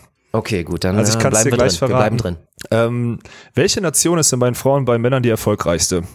Jetzt muss ich dir, äh, jetzt muss ich dazu sagen, DDR und Deutschland sind zusammengezählt in meiner in meiner Liste, genauso wie die Sowjetunion und Russland. Und das ist alles zusammengezählt. Ähm, Mhm. Brasilien war immer Brasilien. Das möchte ich dir auch noch dazu sagen. Die Vereinigten Staaten waren auch immer die Vereinigten immer Staaten. Brasilien. Ja, ja. Ja, das wäre jetzt auf beiden Seiten, wäre das so grob, also USA, Russland oder Brasilien wären jetzt so meine klassischen Tipps gewesen. Ich glaube tatsächlich, also ich würde jetzt mal sagen, die Frauen waren bei den, bei den, bei den Amis besser als bei den Männern, würde ich fast mal behaupten. Also ich habe da mal aus Privatrecherche, habe ich da mal bei, der, bei den USA reingeguckt, weil man immer denkt, die haben mehr geholt als sie irgendwann mal, die haben irgendwann mal um Lloyd Ball und so noch damals herum, haben sie, haben sie da mal die letzte Goldmedaille geholt, Olympia, das müsste irgendwo 2-4 oder so gewesen sein. Davor war, glaube ich, auch nicht so viel. Also Russland oder Brasilien und komm, dann sage ich die Russen. Bei den Männern? Also du sagst bei den Männern Ja. die Russen? Ja, das ist komplett Ja. richtig. Mit äh, vier Goldmedaillen, drei Silber- und drei Bronzemedaillen. Also zehn Medaillen Boah, ja, das ist insgesamt. auch eine ordentliche Ansage. Ja, ja, klar. Also Sowjetunion, also gerade Sowjetunion haben dann auch die, sie haben dann zum Beispiel auch 1964 in Tokio oder die Erstaustragung direkt gewonnen, die Zweitaustragung in Mexiko-Stadt auch und so ging's da. Also die, die Jungs haben richtig abge, abgeräumt. Ähm, bei den Frauen? Ja, dann habe ich ja eben gesagt, irgendwie, ja, okay, da könnten auch, boah, da was ist denn so hier mit die Kubanerin oder so? Nee, ich weiß es nicht, Mensch, das war dann, dann gehen wir, sagen wir was anderes, sind's die Brasilianerin? Komm, dann sage ich die Amis. Ich glaube nicht, dass es richtig ist, sondern sage ich die Ami-Damen. Also die Amis ist definitiv falsch. Die sind, die haben, die, die. Frauen, die Frauennationalmannschaft ist bei den Amis noch nie Olympiasieger geworden. Noch Oh nie. Gott, was habe ich denn da im Kopf gehabt? Oh, scheiße. Ja, aber das hätte Ja, ich auch okay. Mhm. nie im Leben gewusst. Nie im Leben. USA nur dreimal Silber und zweimal Bronze. Äh, erster ist da Krass. auch Russland mit vier Goldmedaillen Auch und Russland. fünf Mhm. Silbermedaillen. Ja, ähm, erschreckend stark und das ist ganz, China hat schon dreimal gewonnen. Das darf man auch nicht vergessen. ja. Ja, ja. Die sind, mh, ne, die, das darf man nicht unterschätzen. Kuba ist dann auf Platz drei. Guter Tipp von dir, weil die sind dreimal Goldmedaillensieger geworden. Ja, doch, doch, doch, da hatte ich 1992 irgendwas im Hinterkopf. Hm. 92 bis 2000, also das fand ich, also ja, gut. Also USA hätte ich bei den Frauen auch im Leben nicht gedacht. Deswegen den, den Call, glaube ich, kann dir da draußen jeder verzeihen. Jetzt kommen, Na wir zu den Deu jetzt kommen wir zu den Deutschen. So, und jetzt wird's witzig. Was, wie ist denn die Ausbeute der Weil das deutschen jetzt die Teams? Frage ist, die, ist die spannende Geschichte. Die Ausbeute. Wie, ja. Also das kann man schon mal Boah. gehört haben, wissen kann man es natürlich nicht. So, man weiß, dass man, seitdem man Volleyball konsumiert, dass da keine Olympiamedaille dabei war, das weiß man. Aber in der Vergangenheit bei 15 oder bei 14 Austragungen bisher, wie viele Medaillen haben die Männer geholt? Und äh, wenn es noch weiß, welche, das würde mich mal interessieren. Ach du meine Güte. Ja, Also ist ich auch würde, schwer. ich würde mal behaupten, dass die Medaillen, wie gesagt, seit Ewigkeiten nichts mehr. Und das war dann bestimmt unter der Fahne, unter der Fahne der DDR, würde ich jetzt einfach mal sagen. Und dann pff, könnte ich mir gut vorstellen, dass es pro Seite, pro Seite, pro, also pro, pro Geschlecht auch nicht mehr war als einmal, oder? Mehr als einmal. Also deine und dann Antwort Gold war nicht mit dabei. Ich sag einmal auf beiden Seiten und weil es Gold nicht war, würde ich sagen einmal Silber, einmal Bronze. Aber keine Ahnung bei wem. Weil- Respekt, Dirk, muss ich sagen. Also beide haben schon mal Silber geholt. Beide natürlich unter der, unter der Fahne der DDR. 1972 die Männer in München und 1900 Jetzt mal so ein 19 paar Spielernamen raushauen, wäre gut. Habe ich jetzt hier gerade nicht vorliegen. Und 1980 in, Mos in Moskau die Damen. Das sind so die beiden Medaillen, Ei, ei, die wir geholt haben. Ja, ganz Ja gut, genau. war Das nicht viel, ist- wa? Also da muss man ja sagen, dass wir im Beachvolleyball die ganze Geschichte jetzt schon mal, mal pulverisiert haben seit der, seit der komplett. jungen Einführung. Komplett. Ja. Das geiler Sidefact, das finde ich mega interessant, hätte ich auch nie im Leben gedacht. Ähm, welche Nation hat 1972 in München die Olympischen Spiele gewonnen beim Volleyball? Japan bei den Männern. Krass. Hätte ich also nie im Leben gedacht. Also das ist, also das ist schon heftig. Naja. Gut, jetzt habe ich dir einen kleinen Tipp gegeben zu meiner letzten Frage. Dirk, du machst dich gut und ich glaube, jetzt kann auch jeder draußen sagt auf jeden Fall, äh, das ist kein Grund, sich da zu schämen oder vorher sich irgendwie einzupissen, weil das war Ja, bisher gut. blamiert habe ich mich noch nicht, nee. Null, null. Und jetzt die letzte Frage dazu. Die deutschen Männer, die sind mit ihrer Silbermedaille, sind die auf Platz 10 des Medaillenspiegels. Jetzt muss man dazu sagen, dieser Medaillenspiegel, du weißt, wie der sich aufstellt. Ne? Also ich, wer, wer die meisten Goldmedaillen hat, Ja, ja. der ist vorne. Ja, das ist Fakt. Und ähm, sie sind am Platz 10 auf einem geteilten zehnten Platz. Und ich möchte von dir wissen, du darfst zwei Nationen falsch nennen, welche Nationen noch davor sind. Also wenn du den zweiten Fehler gemacht hast, ist raus. naja, komm, also ich will einfach wissen, wie viele Ja du gut, wir davon müssen weißt. ja aufzählen, wer, wer ist dabei, USA ist davor, dann haben wir, dann haben wir natürlich Brasilien davor, wir haben Russland davor, wir haben, wie viel habe ich jetzt schon gesagt? Ich habe drei gesagt. Drei gesagt, ja. Ja, wir haben Eine, eine Nation habe ich ja gerade vorgesagt, muss ich äh, leider äh, dummerweise sagen. davor, ja, Japan Polen hast du davor. eben Gold geholt, deswegen ist, Japan hast du ja eben gesagt, dann sind wir fünf. Oder ist Polen falsch? Polen ist richtig. Die haben aber auch nur eine Polen ist Goldmedaille. richtig. Eine Goldmedaille in Montreal 1976. Da hätte ich auch gedacht, die haben vielleicht Serben ein, zwei müssen mehr davor sein, oder? Serben davor. Serbien, Serbien davor mit einer Gold- und einer Bronzemedaille. Sind wir schon bei sechs von neun. Ja. Nicht schlecht, Dirk. Ja. Sechs von neun. Frankreich davor. Nein, Reicht das nicht? nein. Oh, das ist das erste Falsche. Das ist natürlich. Frankreich krank. hat keine einzige Medaille bei den Männern. keine einzige Medaille.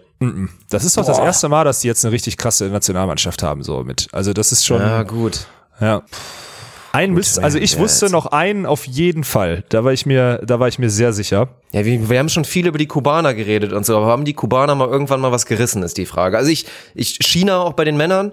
Nein, das ist der zweite. Ist das Fehler. auch schon falsch? Ja, das ist falsch. Also, Ja, welche gut, Nationen haben dir ist es so. gefehlt? Italien hat dir gefehlt, Digga. Also da wäre ich Ja, jetzt auch noch, den hätte ich, natürlich, den hätte ich erwartet. Mhm. Tschechien wäre ich nicht drauf gekommen, muss ich sagen, hätte man sich Nee, da vielleicht nee, irgendwie nee, nee, herleiten hätte ich können. nicht und, gesagt. Und Hätte ich den nicht wusste gesagt. ich, den wusste ich noch, Niederlande. 1996. Ach du Kacke. Hm. Die beiden, Al- die beiden Beachvolleyball-Altmeister, die damals auch in der Halle gespielt haben und so weiter und so fort. Also Ja. da hättest du, ne, das hättest du wissen können. Aber trotzdem, Respekt. Das war, das war nicht schlecht. Ja, Sechs gut. von neun, zwei Drittel, Hut ab. Finde ich gut. Und wir haben ein bisschen Bildungsauftrag erfüllt. Und worauf ich an der ganzen Sache eigentlich nur hinaus will, wenn die Deutschen sich qualifizieren, dann ist das verdammt gut. Wirklich. Ja.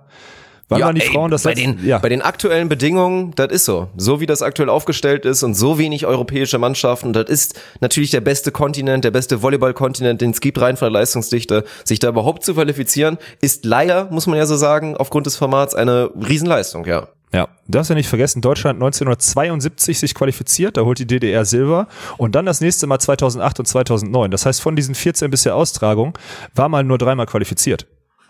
Nur um das mal in Ja, Relation natürlich. zu setzen. Ne? Und wenn du ins Turnier kommst, dann, also gut, wir wollen jetzt nicht über potenzielle Medaillenchancen reden, weil du Nein, dann bei beiden überhaupt nicht. Nationen natürlich wahnsinnige Top-Teams mit dabei hast. Aber klar, das ist ja automatisch, sich zu qualifizieren als europäische Mannschaft, bedeutet schon mal zwangsläufig, dass da auf jeden Fall ein paar, wenn nicht sogar einige Nationen rumlaufen werden von den anderen elf, die du schlagen kannst. Oder wahrscheinlich Ja. sogar schlagen wirst. Ja, ist auch so. Deswegen ist ja auch, deswegen haben wir ja auch zum Beispiel bei den Männern diesen einen fünften Platz bei den letzten, äh, bei den letzten, Olymp bei den vorletzten Olympischen Spielen 2012, wo du einfach im Viertelfinale ausscheidest, weil das dann vermeintlich schnell gehen kann dann bei so einem Turnier. Die Frauen darf man auch Mhm. nicht vergessen, 2008, 2012, 2016 nicht dabei.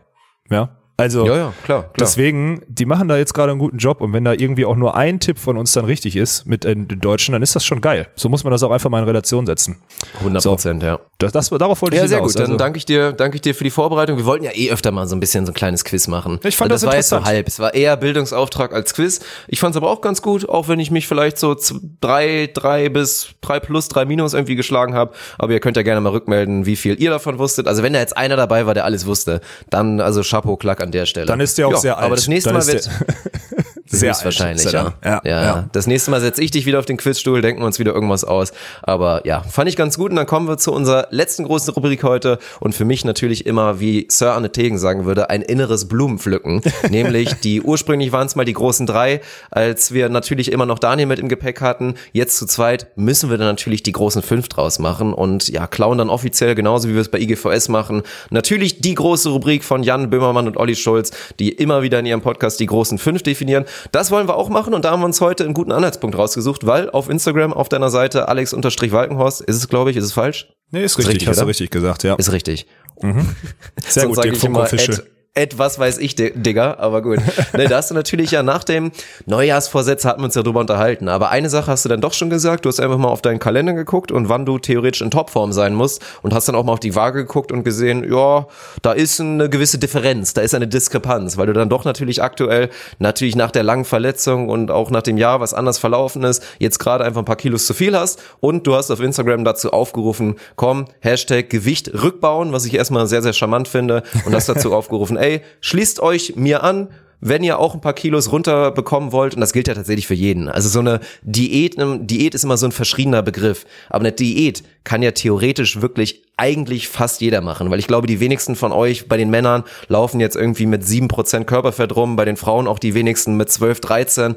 Theoretisch, auch wenn du schon sehr, sehr fit bist und 95 Prozent der Bevölkerung sagen würde, ey, du siehst doch super aus, warum willst du eine Diät machen? Theoretisch Optimierung, zu sagen, noch ein kleines bisschen diese letzte Fechtschicht, Fettschicht irgendwie hinten am Rücken weg oder irgend sowas, das kann ja jeder machen oder einfach ein bisschen mehr trainieren, was auch immer. Deswegen fand ich es einen schönen Hashtag, einen schönen Aufruf und genau darum soll es tatsächlich gehen in unseren größten fünf heute, die wir so ein bisschen individuell, glaube ich, definieren werden. Also mhm. du bist tatsächlich gegangen, du definierst gleich deine persönlichen großen fünf Diät-Fails, die dir so unterlaufen sind, die du selber durchgemacht hast, aus denen du gelernt hast. Und bei mir, ich weiß es gar nicht, es hört sich jetzt dumm an, aber ich bin halt einfach auch Veganer und hatte auch mal so eine in Anführungszeichen Bodybuilder-Phase. Ich ja, mache seit halt vielen gut. Jahren verhältnismäßig ja. viel richtig und deswegen mhm. konnte ich bei mir jetzt keine klassischen fünf Fails finden und habe da eher so allgemeine Punkte zum Thema Diät gemacht. Es werden teilweise ein bisschen in die Richtung Tipps gehen, allgemein vielleicht so ein bisschen philosophisch irgendwas, vielleicht auch ein bisschen Klamauk, werden wir mal schauen. Mhm. Ja, ich finde, das, das ist eine gute Sache, dass wir so machen. Und dass wir so unterschiedlich machen, macht auch Sinn, weil ich dachte so, als du äh, muss man dir schon lassen. Äh, gut, jetzt über den Bierkonsum kann man reden, aber sonst bist du da ja schon echt. Also zumindest vom Wissensstand her bist du schon massiv weit vorne. Und dann deine, deine Essbehinderung mit deinem Veganismus da, die, äh, die schließt ja auch viele Sachen aus, die halt für viele Leute dann auch Gift bedeuten würden und auch irgendwie äh, Gewichtszunahme bedeuten würden. Deswegen ist das schon, ja. also deine Religion, der du dich da irgendwie unterdrückst, ist dann schon Grund dafür, dass du da sehr viel richtig machst, ja. Ja, nein, ist ja natürlich. Ich meine, was mache ich aktiv? Aktiv mache ich natürlich gerade oder auch seit längerem theoretisch auch wieder sehr, sehr viel falsch. Aber es geht halt nicht, das, was wir jetzt ja hier aufzählen würden, wären so unbewusste Fehler, die einem dann irgendwann nach drei Jahren klar werden, was habe ich da für irgendeinen Schrott gemacht. Darum geht's. Dass ich mit Sicherheit nicht alles richtig mache, das seht ihr, wenn ihr mir mal gegenübersteht aktuell. Mhm, du bist echt ein Lauch, ne? Wir machen mal auf, auf dem Cup Verde machen wir wieder ein bisschen Sport, Jack. Das machen wir. Ja, da muss mal wieder was kommen. Also ich weiß auch nicht, ey. 221, das große Comeback auf der Bühne. Kappa. Kappa für alle, die das nicht, äh, für alle, die das nicht wissen, das ist ein, das ist ein Wort, was man hinter Ironie packt, damit Leute verstehen, dass es Ironie war. So habe ich das von Dirk jetzt gelernt. Ist das richtig? Habe ich das richtig? Äh, ja? Kein Grob Kommentar? ist es so, aber müssen wir privat nochmal ausdiskutieren. Ich möchte das nur, okay. weil jetzt viele wahrscheinlich dachten, was hat er da schon wieder für einen Schlaganfall gehabt, wenn du einfach Kappa irgendwie reinbolzt, so. Die Leute wir fangen an, die großen fünf. Wir fangen mit, mein, mit meiner fünf an. Und ja, mein erster großer Tipp für eine Diät äh, ist letztendlich, deswegen habe ich es auf eine fünf gepackt, obwohl es eigentlich die eins sein müsste. Und immer der beste und wichtigste Tipp ist, wenn ihr Erfolg haben wollt und ihr wollt erfolgreich über einen Zeitraum, sei es ein Monat, drei Monate, vier Monate, fünf Monate, sechs Monate, alles möglich und alles anpassbar. Ja, aber mein Tipp Nummer eins eins ist, eine Diät, und deswegen hat keiner eine Ausrede, ist einfach fucking simpel. Es gibt halt bei allen Diskussionen, allen Diätformen, allen Taktiken, allen Techniken, die du anwenden kannst, in allen Diskussionen, oh ja, bei mir kriegst du aber das letzte Fett am Bauch einfach nicht weg. Das ist, glaube ich, einfach genetisch, allen Ausreden, die jeder mitbringt. Ja, eine Diät ist einfach simpel. Im Prinzip bleibt für immer die Weisheit und einfach das feste Ratio. Es geht, wie viele Kalorien führst du ein, wie viele Kalorien führst du quasi wieder aus, indem du Sport machst, wie viele baust du ab und wenn du da drüber bist und du nimmst mehr Kalorien zu dir zu, als du verbrennst, dann wirst du halt zunehmen und andersrum nimmst du dann halt ab. Und ganz simpel und deswegen wirklich auch mein Tipp, auch wenn er ekelhaft ist, ich würde es keinem längerfristig empfehlen. Als ich damals wirklich noch voll in dieser in diesem Pumperfilm war und das maximale, zumindest optisch, natürlich das ist ja auch nochmal nächster Punkt, aus meinem Körper rausholen wollte, habe ich wirklich ganz stumpf und bestimmt auch über fast ein Jahr habe ich es durchgezogen, jede einzelne Kalorie zu zählen. Tatsächlich fest mir aufgebaut, festgestellt, was ist mein Bedarf? Was ist mein Bedarf, wenn ich X Sport mache? Wie ist mein Bedarf, wenn ich keinen Sport mache? Und daran dann auszurechnen, in dem Fall war es damals halt meistens immer zu sagen, ich verbrenne 4000, deswegen muss ich 400, 500 zu mir fühlen, damit ich irgendwie zunehmen kann und vielleicht noch ein bisschen Muskulatur aufbauen kann. Und ja, so ist es. Wenn ihr abnehmen wollt, stellt fest, wie euer Kalorienverbrauch aussieht. Dafür ist halt Kalorienzählen erstmal wichtig, weil die wenigsten würden, glaube ich, akkurat sagen können, wie viel esse ich eigentlich, wie viel Kalorien. Also das wäre schon mal die erste Aufgabe. Mhm. Und das mal einen Monat machen, zwei Monate machen, weil es wird euch extrem weiterbilden. Ihr werdet da, da ganz schnell fit drin, überhaupt einschätzen zu können, wie viel ist es denn, wenn ich eine Handvoll Brokkoli esse, eine Handvoll was auch ja. immer esse, eine Handvoll Schokolade esse, irgendwas. Es ist wirklich auch interessant. Und da sich dieses Wissen zu erschaffen, indem man mal ein, zwei Monate ganz hart da durchgeht und wirklich zu sagt, ey, ich schreibe mir mal alles auf, dann sehe ich, ob ich konstant überhaupt die gleiche Anzahl an Kalorien zu mir nehme, wie so ein Wochenbedarf bei mir aussieht und dann gucke ich mal, nehme ich damit zu, dann muss ich es wieder runter anpassen und dann ist es Mathematik. Dann ist es letztendlich Mathematik und ihr werdet damit Erfolge haben. Ja, das ist definitiv so. Vor allem diese Bildung, ob du das dann durchziehen kannst, das sei mal dahingestellt, aber diese, die Bildung, die man dann für die, oder das Bewusstsein für die einzelnen Nahrungsmittel, das ist schon, das ist eine gute Sache. Aber es ist halt auch viel Arbeit. Aber ja, das ist ein guter, das ist ein guter, also bin ich aber gespannt, wenn der Punkt auf fünf kommt, boah, Digga, dann ist heute richtig Bildungs, Bildungsauftrag bei dir. Nein, das sind Naja. ja nicht nur Tipps. Das wäre ja auch Ja. lächerlich und kacke.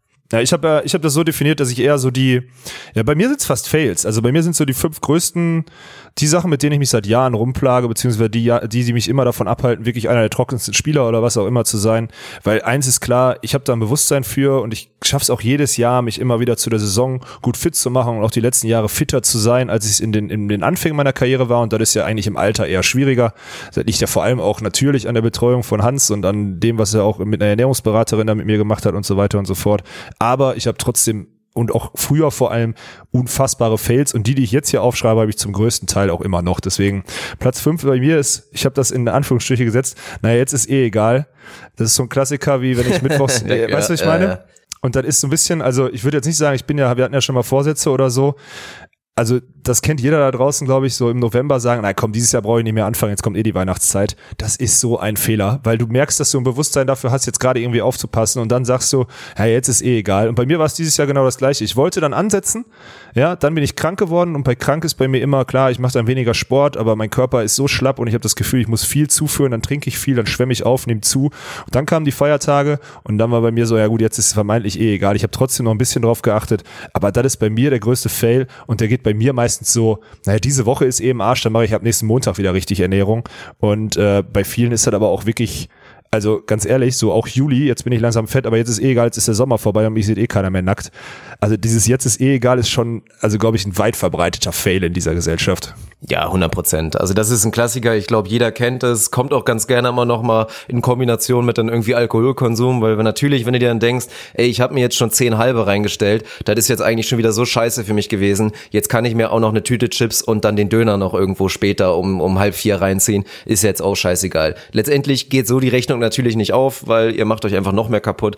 Und da könnte ich jetzt auch wieder ein Thema zu aufmachen. Ist einfach die Geschichte. Ja, man kann sich auch immer was gönnen, selbst in der Diät. Also ich bin absolut es gibt ganz viele verschiedene Dinge, aber das war ja schon mein Tipp 5. Letztendlich führt jeder einzelne Weg nach Rom, wenn du dich einfach an die Mathematik hältst, aber sich irgendwie da und da was zu gönnen und dann einfach nur festzustellen, ich müsste jetzt theoretisch dann vielleicht am nächsten Tag da ein bisschen runterschrauben dann bin ich wieder im Soll und alles in Ordnung, ist ja viel einfacher als man denkt. Ja, ist es auch. Und es ist ja gut. Wir hätten vielleicht davor sagen müssen, dass zu allen Punkten und Tipps, die wir jetzt dazu zählen, auch das Wort Verzicht immer eine Riesenrolle spielt, so, ne? Und Komfortzone. Ja, na Komfortzone klar, ist halt scheiße. Diät ist scheiße, weil der Körper ist ja nicht dumm. Wenn der weniger bekommt, als er theoretisch braucht, wird er dich das wissen lassen. Sei es mit Ja, ein bisschen definitiv. Magengrummeln, mit du fühlst dich nicht ganz so gut, du bist müder als sonst, du bist nicht ganz so vital. Klar, ist halt so, weil der Körper da keinen Bock drauf hat. Das ist normal. Der will am Mhm. liebsten, dass wir alle mit 15 Kilo zu viel rumlaufen und genug Polster haben, weil so weit haben wir uns vom Urmenschen doch noch nicht entfernt, dass der Nee. Körper im Prinzip da sehr, sehr effektiv drin ist, die Fettpölsterchen für schlechte Zeiten ganz schnell aufzufüllen, damit auf jeden Fall man auch nicht, wenn man mal zwei, drei Wochen nichts bekommen sollte, dass man noch gerade so durchhält. Ja, das ist auch so. Ja, kommen wir zu meinem Platz vier und das ist jetzt kein Tipp, das ist eigentlich immer noch mal ein großer Skandal, weil gerade als Veganer finde ich es immer sehr interessant, wenn dann so Produkte augenscheinlich gesund sein sollen und mit einem kleinen Blick dahinter sind sie es halt offensichtlich nicht. Ich finde, eine der größten, also Ernährungsschanden, die es wirklich gibt, wenn man mal im Chipsregal isst. Und ich bin da relativ selten tatsächlich, weil ich da nicht so ein Chips-Fan bin, aber ich glaube auch du tatsächlich aus. Also ich kenne viele Leute. Ich kenne eigentlich fast keinen, die es nicht irgendwie mal geil finden, vielleicht auch mit ein paar Promille auf, auf dem, auf dem Kessel zu sagen, komm, ich gönn mir mal ein paar Chips, weil es einfach eine geile Sache ist. Und was findest du im Chipsregal inzwischen auch ganz gerne? Die guten alten Gemüsechips. Gemüsechips tatsächlich und wo dann viele mal zugreifen und wie oft sehe ich das bei so klassisch so einer, die dann auch sich die Diättipps aus der Brigitte holt, irgend so eine Anfang 50-jährige, Ende 40-jährige, die dann sagt, komm, tun wir uns jetzt mal was Gutes und nehmen mal die Gemüsechips, weil die sind ja nicht ganz so schlimm wie die wie die normalen salzigen Kartoffelchips. Und was ist letztendlich der Fall? Ich habe jedes Mal immer ganz gerne mit drauf geguckt und die Gemüsechips, weil es letztendlich frittierte, tief frittierte Gemüsescheiben sind, haben dann teilweise sogar noch mehr Fett als die ganz normalen Kartoffelchips. Also es ist einfach ein Riesenskandal Skandal. Und da gibt's viele Sachen von. Auch so ein Klassiker, so Müsli. Diese hauskömmlichen Müslis oder noch schlimmer Granola. Granola, so Dinger, quasi diese Müsli-Dinger und Körner und alles, was zusätzlich noch drin ist, dann immer noch mit Schokolade versetzt, die dann mit Öl irgendwie im Backofen vorher crunchy gemacht werden und das sind Nährwerte, also ohne Scheiß. Da kannst du, da kannst du dann auch genauso gut eine Portion Pommes zum Frühstück nehmen. Eine schöne Portion Pommes mit Mayo, dann kommst du so rein vom, vom Thema Fett und so weiter, dann ungefähr beim gleichen Punkt raus. Ja, das, das ist echt original vergleichbar. Ja, ist sowieso. Ich glaube, da ist auch gerade in Deutschland ist das Bildungsniveau, was Ernährungs, also es wird langsam besser, aber ich, trotzdem andere Länder wie in vielen anderen Sachen sind uns da auch Meilen voraus. Ne? Selbst die Amis sind uns Meilen voraus mit dem Bewusstsein dafür. Die sagen halt oftmals Scheiß drauf und wir haben trotzdem noch den Burger an der Ecke, aber vom Prinzip her haben die vom Bewusstsein und von dem Auf, von der Aufklärungsrate sind die, glaube ich, zumindest in den in den zentralen Gebieten auch nicht so verkehrt. Naja. Würde ich auch Ist sagen, ja. so. Ja, Platz Dein vier, Platz vier, ich bin gespannt. Nächster Fail. hungrig einkaufen. Bin ich so schlecht drin. das kennt, glaube ich, jeder, okay. Alter, ey, ich schlechter. Das ist unfassbar. Ich kann es nicht. Ich kann es, also klar, man kann sich, also wenn ich jetzt in so einer Phase wie jetzt bin, dann kann ich mich dazu zwingen. Aber es ist einfach, also das ist sowas von für einen Arsch. Also wenn du gerade schon so völlig unterzuckert und völlig, also du warst einfach zu spät oder Klassiker trainiert und musst danach einkaufen und dann essen oder so, es ist eine Katastrophe. Hungrig einkaufen. Bei mir ein Riesenfail geht immer in die Hose. Immer. Also zumindest ein bisschen. Oh Mann, ey. Ja, und es ist auch nicht gut für den Geldbeutel, weil ich habe es ohne Null. Scheiß noch nie geschafft, wenn ich hungrig eingekauft gegangen bin. Und es ging wirklich nur darum, was essen wir zum Abendessen, da irgendwie, man schafft es in selten, also schaff es mal da, unter 20 Euro rauszugehen und meistens wären es eher 30, weil du dann doch noch auf, auf ganz viele Ideen kommst, sagen wir es mal so. Ja, und dann wieder zu Hause. Ja, Ja. egal. das ist so sinnlos. Ja, mehr muss ich dazu aber Ja. auch nicht sagen. Kennt auch jeder den Punkt. Ne? Platz drei ist gar nicht unbedingt ein Tipp, weil wie gesagt, man kann dazu eigentlich nichts sagen, weil alle Wege führen nach Rom und wenn du jetzt sagst, ich mache vegan, gluten-free oder ich gehe low-fat, ich gehe high-fat, ich mache jetzt ketogen, weil letztendlich, wenn wir jetzt nur darum gehen, Gewicht abnehmen, es funktioniert wie gesagt absolut alles. Ich bin persönlich aber einfach kein Fan davon. Ich finde, das wird hier in Deutschland auch viel zu oft gemacht und das ist meiner Meinung nach Schwachsinn, dieses Essen kategorisch zu verbieten. Und da sind so Sachen für mich, wenn ich dann höre, ja, nee, Weißbrot kann man ja nicht essen, weil das ist ja absolut ungesund. Meiner Meinung nach ist das halt einfach Schwachsinn. Es ist in dem Sinne Schwachsinn. Es ist genauso Brot wie alles andere Brot, wie das Vollkornbrot, nur dass natürlich ein bisschen weniger Vitamine, Mineralstoffe, dass der Sache das entzogen werden. Dadurch schmeckt es vielleicht ein kleines bisschen leckerer, aber es ist einfach nicht ungesund. Das ist einfach wirklich faktisch nicht richtig. Und darauf wollte ich noch mal kurz aufmerksam machen. Ich bin da kein Fan von. Letztendlich muss man auch mal ein bisschen gucken. Wenn ich halt einen Teller Nudeln esse, sind es bei mir auch die ganz normalen Weißmehlnudeln in dem Sinne und nicht die Vollkorn-Dinkelnudeln, weil sie halt besser schmecken. Und es ist Ja. völlig okay. Es ist tatsächlich völlig okay. Die allerwenigsten von euch haben wirklich eine Unverträglichkeit gegenüber Gluten. Das sind wirklich die, die ganzen, nennen wir sie dann wirklich mal die Außenseiter. Und beim Rest ist es einfach Schwachsinn. Und dieses Weißmehl, dass man es inzwischen so verteufelt, ist, ja, meiner Meinung nach nicht richtig. Ja, gut, guter Call. Gefällt mir. Auch wenn da jetzt über Brot und alles könnte man sowieso streiten, aber ich, Ernährung können wir, glaube ich, Kannst sowieso mal auf öfter jeden Fall. machen. Ja. Ähm, ich habe einen richtigen Film, da bin ich auch echt so krank drin. Aufessen. Ich esse einfach, also Oh. es gibt so, also auch beim jetzt beim Weihnachtsessen oder so, wir machen Raclette oder was auch immer oder auch ob das jetzt irgendwie Gen, äh, hier die Gans war oder die Ente oder so, dann liegt da noch eine Keule und ich meine klar, meine Kapazitäten sind natürlich auch riesig. Ich habe auch dieses dieses dieses Vollgefühl nicht im Sinne von jetzt ist der Magen voll. Du kennst das, wenn wir mal wenn wir mal zwei drei Riesenbier trinke, da geht schon auch immer irgendwie Flüssigkeit rein und genauso geht da auch schon immer noch irgendwie irgendwie Essen rein und da bin ich so krank. Irgendwie wenn ich so merke, auch gerade wenn wir mit mehreren Leuten sit- äh, essen, ich sitze so am Tisch und merke, die anderen werden weniger und dann sondiere ich so die, den Tisch und denke so, naja, es ist doch gut, wenn das und das und das jetzt noch aufgegessen wird. Und das ist das Einzige, was, also daran orientiere ich dann mein, mein Aufhören vom Essen. Also das ist so, das ist eine der größten Krankheiten, die ich habe. Auf der anderen Seite finde ich Essen, Aufessen auch irgendwie immer, ich habe auch das, also ich hasse es, Essen wegzuschmeißen, deswegen esse ich auch, Ja. aber es gibt halt auch gerade so bei Raclette oder so, ja, dann packst du den Käse oder was auch immer halt wieder in den Kühlschrank. Aber trotzdem denke ich dann, okay, jetzt war er einmal auf dem Teller, jetzt esse ich ihn auf. Ich bin da wirklich ganz, ganz schlecht Ja. drin. Also den haben, ich glaube, so, so krass wie ich hat das kaum einer. Ich kenne ein paar Leute, die das auch haben, aber ich bin da wirklich, ich werde da auch von allen Bekannten brutal belächelt für. Das ist unfassbar.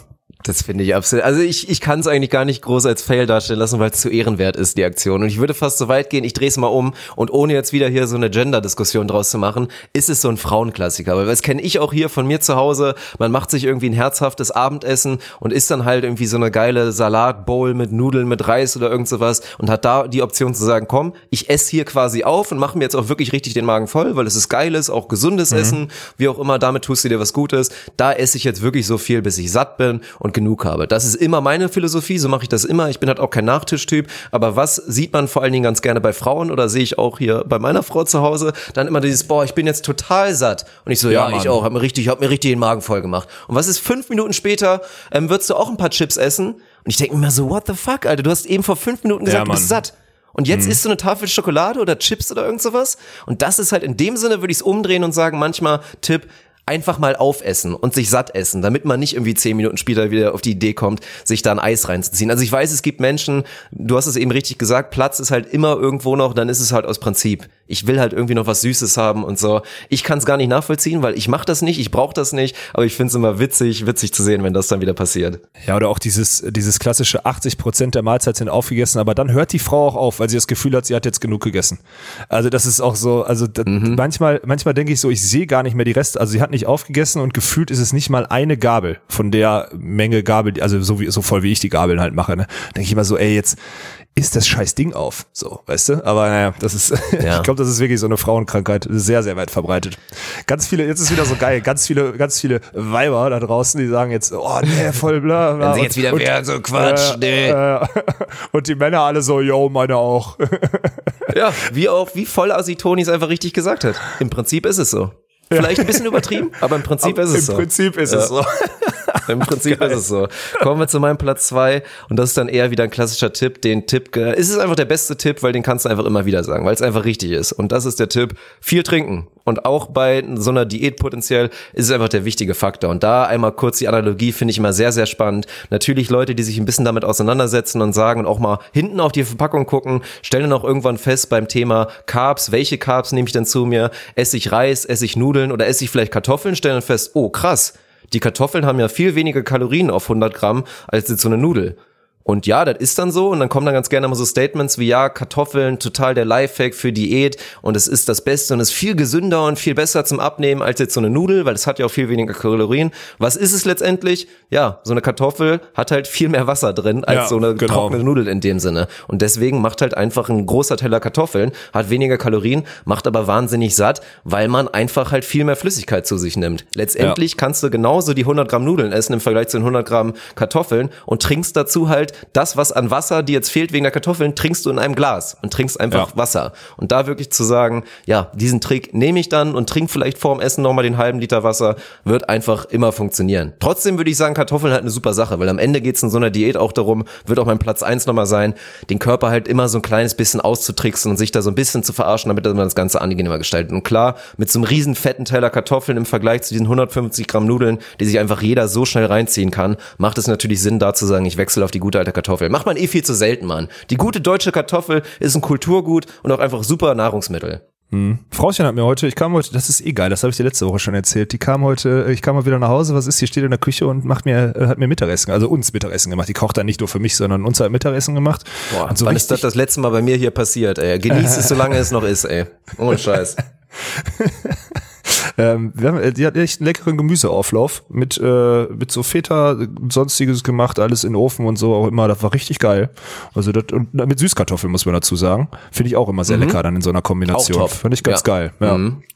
Also da nochmal, also an der Stelle, Frauchen hört übrigens zu. Ich habe auch, ich habe keinen Ärger für die letzte Episode gekriegt, wo wir so ein bisschen über sie. Oh, stark. Ja, nicht schlecht, ne? Ja, ist gut. Das, das läuft, läuft alles.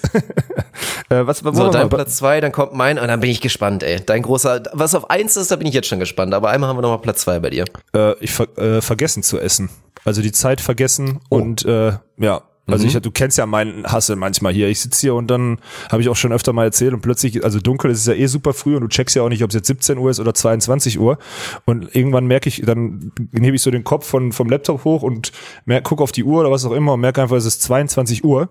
Und äh, um 22 Uhr, ja, also ich, ich hätte schon vor drei Stunden was essen müssen, allein um auch mal wieder ein bisschen was zuzuführen. Ich merke auch, dann hört man so in sich rein und denkt, fuck, 22 Uhr müsste doch voll Hunger haben. Dann steht man auf und fällt fast um vor Schwäche, weil man einfach seit, weiß nicht, wie lange nichts gegessen hat.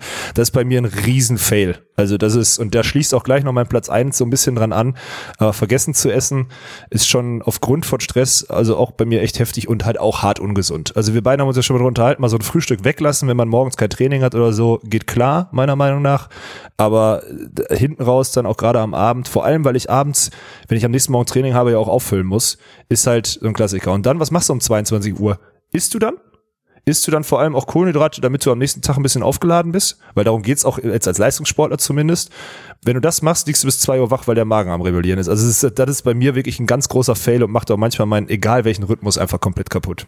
Ja, kann ich verstehen, ist jetzt aber perfektes Timing und das ist ein super Ding, weil mein Platz eins geht eigentlich so ein bisschen in eine andere Richtung. Aber das können wir jetzt eigentlich versuchen, so ein kleines bisschen auszudifferenzieren. Mein Platz eins ist nämlich eigentlich in dem Sinne der größte Fail, steht hier bei mir und es ist verbunden natürlich mit in dem Sinne ein Tipp, ist aus Prinzip Essen weil es halt wirklich viele machen. Und ich glaube, die meisten, es geht schon mal damit los, die meisten unterschätzen einfach komplett, wie der Körper funktioniert. Und immer dieses, oh, ich brauche jetzt gerade was oder ich merke auch jetzt gerade wirklich, dass ich was brauche. Das gibt's, gerade auch natürlich im Fall von dir bei Leistungssportlern, merken solche Leute das eher als normale Leute. Aber wie viele Leute in Deutschland vor allen Dingen gibt es, bei denen sich immer noch hält, ey, Frühstück ist die wichtigste, ist die wichtigste, ist das wichtigste Mal, ohne ein gutes Frühstück rauszugehen, ist ein Riesenfehler und überlegen wirklich überhaupt nicht, brauche ich jetzt theoretisch was wirklich oder reicht es nicht eigentlich auch, weil ich mir gestern noch spät irgendwie einen fetten Döner und sonst was noch reingezogen habe. Ich habe ja eigentlich alles schon im System. Dieses aus Prinzip essen, ohne irgendwie überzulegen, ist gerade wirklich Hunger vorhanden, brauche ich was, was auch immer. Das ist in dem Sinne meiner Meinung nach ein großer Fail, weil es geht damit los, wie lange kann ein Mensch ohne Nahrung theoretisch überleben? Liest man Zahlen bis zu 60 Tage, Hungerstreiks, mhm. die weit über drei Wochen gingen, sei es Mahatma Gandhi oder irgend sowas. Gibt's alles, funktioniert, funktioniert sogar auch ohne Folgeschäden und auch da wie gesagt, ist auch ein interessanter Punkt, hatten wir auch mal vorm Wettkampf. Meiner Meinung nach, wie gesagt, reicht es komplett, drei, vier Stunden vorher ein bisschen was aufladen. Trotzdem, wie viele siehst du, die halt noch eine Stunde vorher sich irgendwie fett was reinsnacken, weil sie glauben, sonst kann ich keine Leistung bringen. Das ist so ein bisschen der Punkt. Und mein ultimativer Diättipp, auch wenn es ein bisschen gegen deinen geht, ist da mal sich ein kleines bisschen zu probieren mit so Sachen wie Intermittent Fasting, weil es halt genau darum geht. Letztendlich ist es Mathematik, du musst drunter bleiben. Wie fällt es einmal vielleicht ein bisschen leichter? Wenn man sich dran gewöhnt, dran gewöhnt und es ist auch mit Arbeit verbunden, weil gerade wenn du dich jahrelang dran gewöhnt hast, regelmäßig zu essen, immer zu frühstücken, obwohl du es vielleicht nicht brauchst, ist es auch hart am Anfang, aber es wird mit Sicherheit funktionieren, wenn man mal sagt, komm, ich lasse das Frühstück weg und mach dann immer, theoretisch ist das Prinzip ja dabei, du hast ein Zeitfenster, in dem du isst, sei es zweimal dann am Tag oder einmal am Tag, wie auch immer, mhm. hast aber auch ein großes Zeitfenster, in dem du nicht isst. Wozu führt es? Du fastest vielleicht bis 16 Uhr tatsächlich, nimmst deine erste Mahlzeit des Tages um 16 Uhr und hast dann, ja, weniger Zeit, um diese Kalorien zuzunehmen und kannst dann halt innerhalb von einer Mahlzeit dir wirklich theoretisch komplett den Wanst voll essen und hast dann am Ende hinten raus für den letzten Snack nochmal Kalorien offen und schaffst es trotzdem halt, aber trotzdem, trotz Diät, zumindest einmal am Tag, dich wirklich satt zu essen, was halt im Gegenteil, wenn du sagst, ich nehme halt immer nur so kleine Mahlzeiten, mm. öfter dazu führen kann oder es vielen Leuten es leichter machen kann, abzunehmen tatsächlich. Ich bin aber zu 100% bei dir und unsere Punkte beißen sich, glaube ich, auch nicht, weil, das kann ich auch dazu nee, sagen, ist so wenn ja. ich um 22 Uhr hier mein äh, hochgucke und äh, nicht am nächsten Tag Training habe, dann scheiß ich halt auch drauf. Dann gehe ich halt pennen um 12 oder was auch immer, stehe ich am nächsten Morgen auf, dann kann ich nicht bis 16 Uhr warten, bis ich frühstücke, weil dann habe ich wirklich irgendwann Zeit nach Hunger, klar, ja. logisch, wenn ich abends schon Hunger habe. Aber es gibt ja auch Leute, die sagen, ich muss jetzt noch was essen, sonst kann ich nicht schlafen, so ein Schwachsinn. Also das kann, das kann man zu 100 Prozent, deswegen schieße ich mich an deinem Punkt aber sowas von an. Und ich bin auch diese 16-8 Klassiker-Sache, ne? also 16 Stunden nichts essen und in den 8 Stunden alles zuführen, was man so braucht. Sag ich dir ganz ehrlich, das ist mein, also wenn ich nicht Leistungssport machen würde und ich zweimal am Tag Sport machen müsste und was auch immer oder müsste oder darf oder so kann man das ja formulieren, dann würde ich original diese 16-8 Sache fahren. Weil das wäre genau meins. Ich kann es mhm. ohne Probleme. Ich kann mal aufladen und dann ist es, äh, dann ist es auch gut. Also das würde ich, das würde ich machen und ja, ich meine, muss jeder immer selber wissen. Ne? Ich finde auch dieses Wort Diät ist so krass.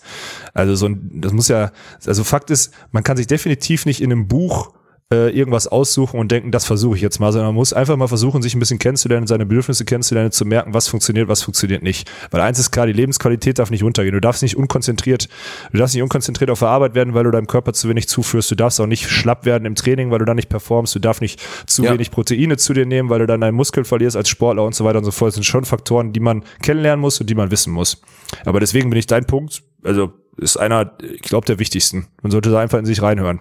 Ja. Ist so. Und ich glaube auch für viele Sportler, da haben wir auch schon mal geredet, ist es wirklich mal wert, das auszuprobieren, weil, ja, also die wenigsten haben dann in dem Sinne Ahnung von, aber selbst es mal auszuprobieren und wirklich mal zu testen, wie ist es wirklich, das ist halt genau der Faktor. Weil man muss es einfach nochmal sagen, ab und zu von halt diesem Mini-Snack oder du nimmst irgendwie, wie es dann auch Marathonläufer oder Ausdauerläufer machen würden, nimmst noch theoretisch Kalorien, Energie, irgendeine Form von Zucker schnell zu dir, um deinem Körper irgendwas zu geben, was er braucht selbstverständlich, aber wenn du mit fester Nahrung eine Stunde vom Wettkampf nicht, kommst, dann ist das mit Sicherheit Schwachsinn. Weil es ist nun mal so, selbst die schnellsten Kohlenhydrate, die du irgendwie schnell abbaust, die brauchen auch erstmal Stunden, bis so drei, vier Stunden, bis sie überhaupt überhaupt ankommen. Theoretisch, bis sie alle angekommen sind. Und dann als kleinen Tipp könnt ihr ja nur noch mal sagen, zu dem Thema noch mal, esst doch mal irgendwann mal, ja, esst mal eine, so eine Hawaii-Pizza. Oder so eine Pizza mit Mais drauf. Eine Pizza mit Mais drauf und dann guckt doch mal, wie lange es dauert, bis da die letzten Körnchen beim Stuhlgang dann noch da ausgeschieden werden. Also letztendlich, wie lange so eine Nahrung überhaupt im System bleibt. Also klar, ankommen und dann irgendwann wieder aus dem System raus ist. Und noch als Sportler sollte man ja eigentlich im Wettkampf den Ziel haben, mit möglichst leerem Magen, mit zwar vollgefüllten Speichern, aber mit leerem Magen zu agieren, damit man sich nicht so schwer, sondern vital fühlt. Und da, ja, achten die allerwenigsten drauf, würde ich mal behaupten. Mhm, ja, ist auch so. Ja, geiler Punkt. Gefällt mir gut. Soll ich äh, fort, äh, fortfahren oder was? Ja, jetzt Meinen kommt die, natürlich die große Krönung. Ich bin durch und jetzt kommen Ja. wir zu deinem wirklich größten. Ich bin gespannt, ob es der wichtigste oder vielleicht der lustigste ist. Dein großer Diätfail. Also ja, ich habe schon, hab schon hier Angstpickel. Also mein größter, mein größtes Problem ist, äh, das habe ich so zusammengefasst, ist keine Zeit und keine Rituale. Das ist für mich der absolut schlimmste Fall und da wirst du vielleicht jetzt durch meinen durch meinen Lifestyle auch mal so ein bisschen jetzt selber äh, ja auch ein bisschen vielleicht verstanden haben. Zum Beispiel durch unsere Rückreise aus Lissabon und so weiter und so fort. Es ist halt, also ich sag mal so, in eine in meiner jetzigen Körperkonstitution wäre ich wahrscheinlich nicht, wenn ich immer wieder nur zu Hause wäre und mir Rituale erarbeiten könnte. Ich könnte, keine Ahnung, abends von der Arbeit nach Hause kommen, mir Essen vorkochen, ich hätte immer den Kühlschrank voll mit gutem Zeug und so weiter und so fort. Aber immer wieder dieses zwei Tage hier sein, lohnt es sich einzukaufen, weil was hasse ich? Ich hasse 20 verschiedene Sachen holen und davon dann von, Ja. von 20 Sachen die Hälfte wegschmeißen. Was hole ich mir? Ich hole mir zwei, drei. Ich hole mir Sachen, die, die dann kommen. Und dann der Faktor, keine Zeit. Was passiert? Ich gebe mir nicht so viel Mühe. Ich koche immer dieselbe Scheiße, beziehungsweise manchmal auch dieser Klassiker. Ich habe überhaupt keine Zeit. Und der ganz schlimm ist ja irgendwie vom Training irgendwie zu einem Termin. Du hast dir nichts vorgekocht, weil du am Abend wieder bis 23 Uhr irgendwie gearbeitet hast oder irgendwas gemacht hast. Was passiert? Du musst, du kriegst richtig Hunger. Du hast fünf Minuten Zeit vor dem Termin. Was kommt? Dieser klassische, ich gehe zu einem Bäcker und hau mir, keine Ahnung, hol mir eine Cola Zero und ein, und ein, und ein Brötchen. Scheiß. Weißt du, so, das ist das schlimm, also für mich das Allerschlimmste, was es dann gibt. Dann habe ich nicht richtig gegessen. Ich komme über, irg- irgendwie über den Ja. Termin. Dann muss ich danach nochmal eine volle Mahlzeit nehmen, weil ich dann abends Krafttraining machen kann oder so. Also diese Flexibilität verbunden mit Reisen und immer anderen Standorten plus der Faktor Zeit, weil ich gerade, eigentlich müsste ich es machen, ich weiß es auch und das sind vielleicht auch diese vier fünf Prozent, die mir am Ende fehlen in meiner Karriere. Wenn ich hinten rausgucke, weiß ich jetzt schon, am Ende hast du alles für die Karriere getan. Viel, wahrscheinlich auch mehr als, als ein paar andere, die Profisport machen. Aber wo hättest du am meisten Kapazitäten gehabt? Wahrscheinlich beim Thema Ernährung oder beim, bei der, bei der Sauberkeit deiner Ernährung. Und das ist bei mir ein ganz krasser Punkt, der beschäftigt mich auch brutal.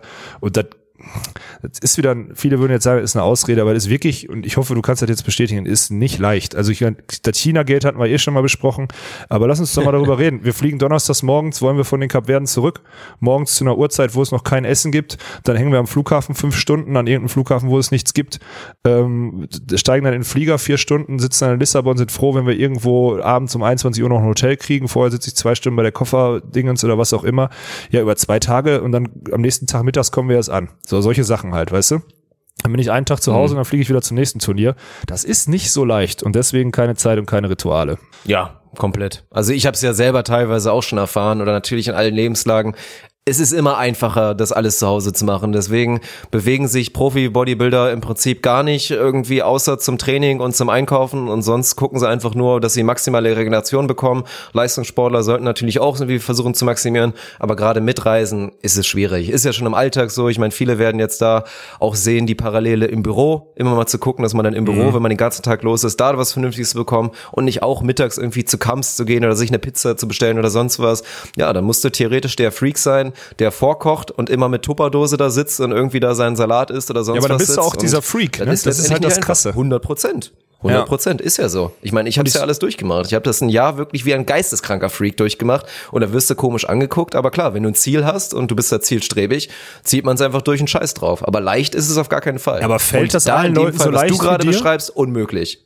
Nö, mit Ja, Sicherheit unmöglich. nicht. Also den allerwenigsten wahrscheinlich. Ja, und das ist ja total krass, weil da kommt ja dann noch dieser soziale Faktor dazu. Mittags wieder einer wird schwach und sagt, ey, lass mal heute was bestellen oder so. Ich kenne das so früher aus der Sparkasse. Wenn die Leute dann vorbeikommen, selbst wenn du vielleicht deinen gescheiten Snack oder so in der Tasche hast, dann sagst du halt, na komm, dann esse ich den heute Abend oder so, dann esse ich mit. Ja, was machst du abends? Ja. Isst, du, isst du den irgendwie, du isst den nachmittags und abends trotzdem nochmal. Das ist doch das, was dann passiert.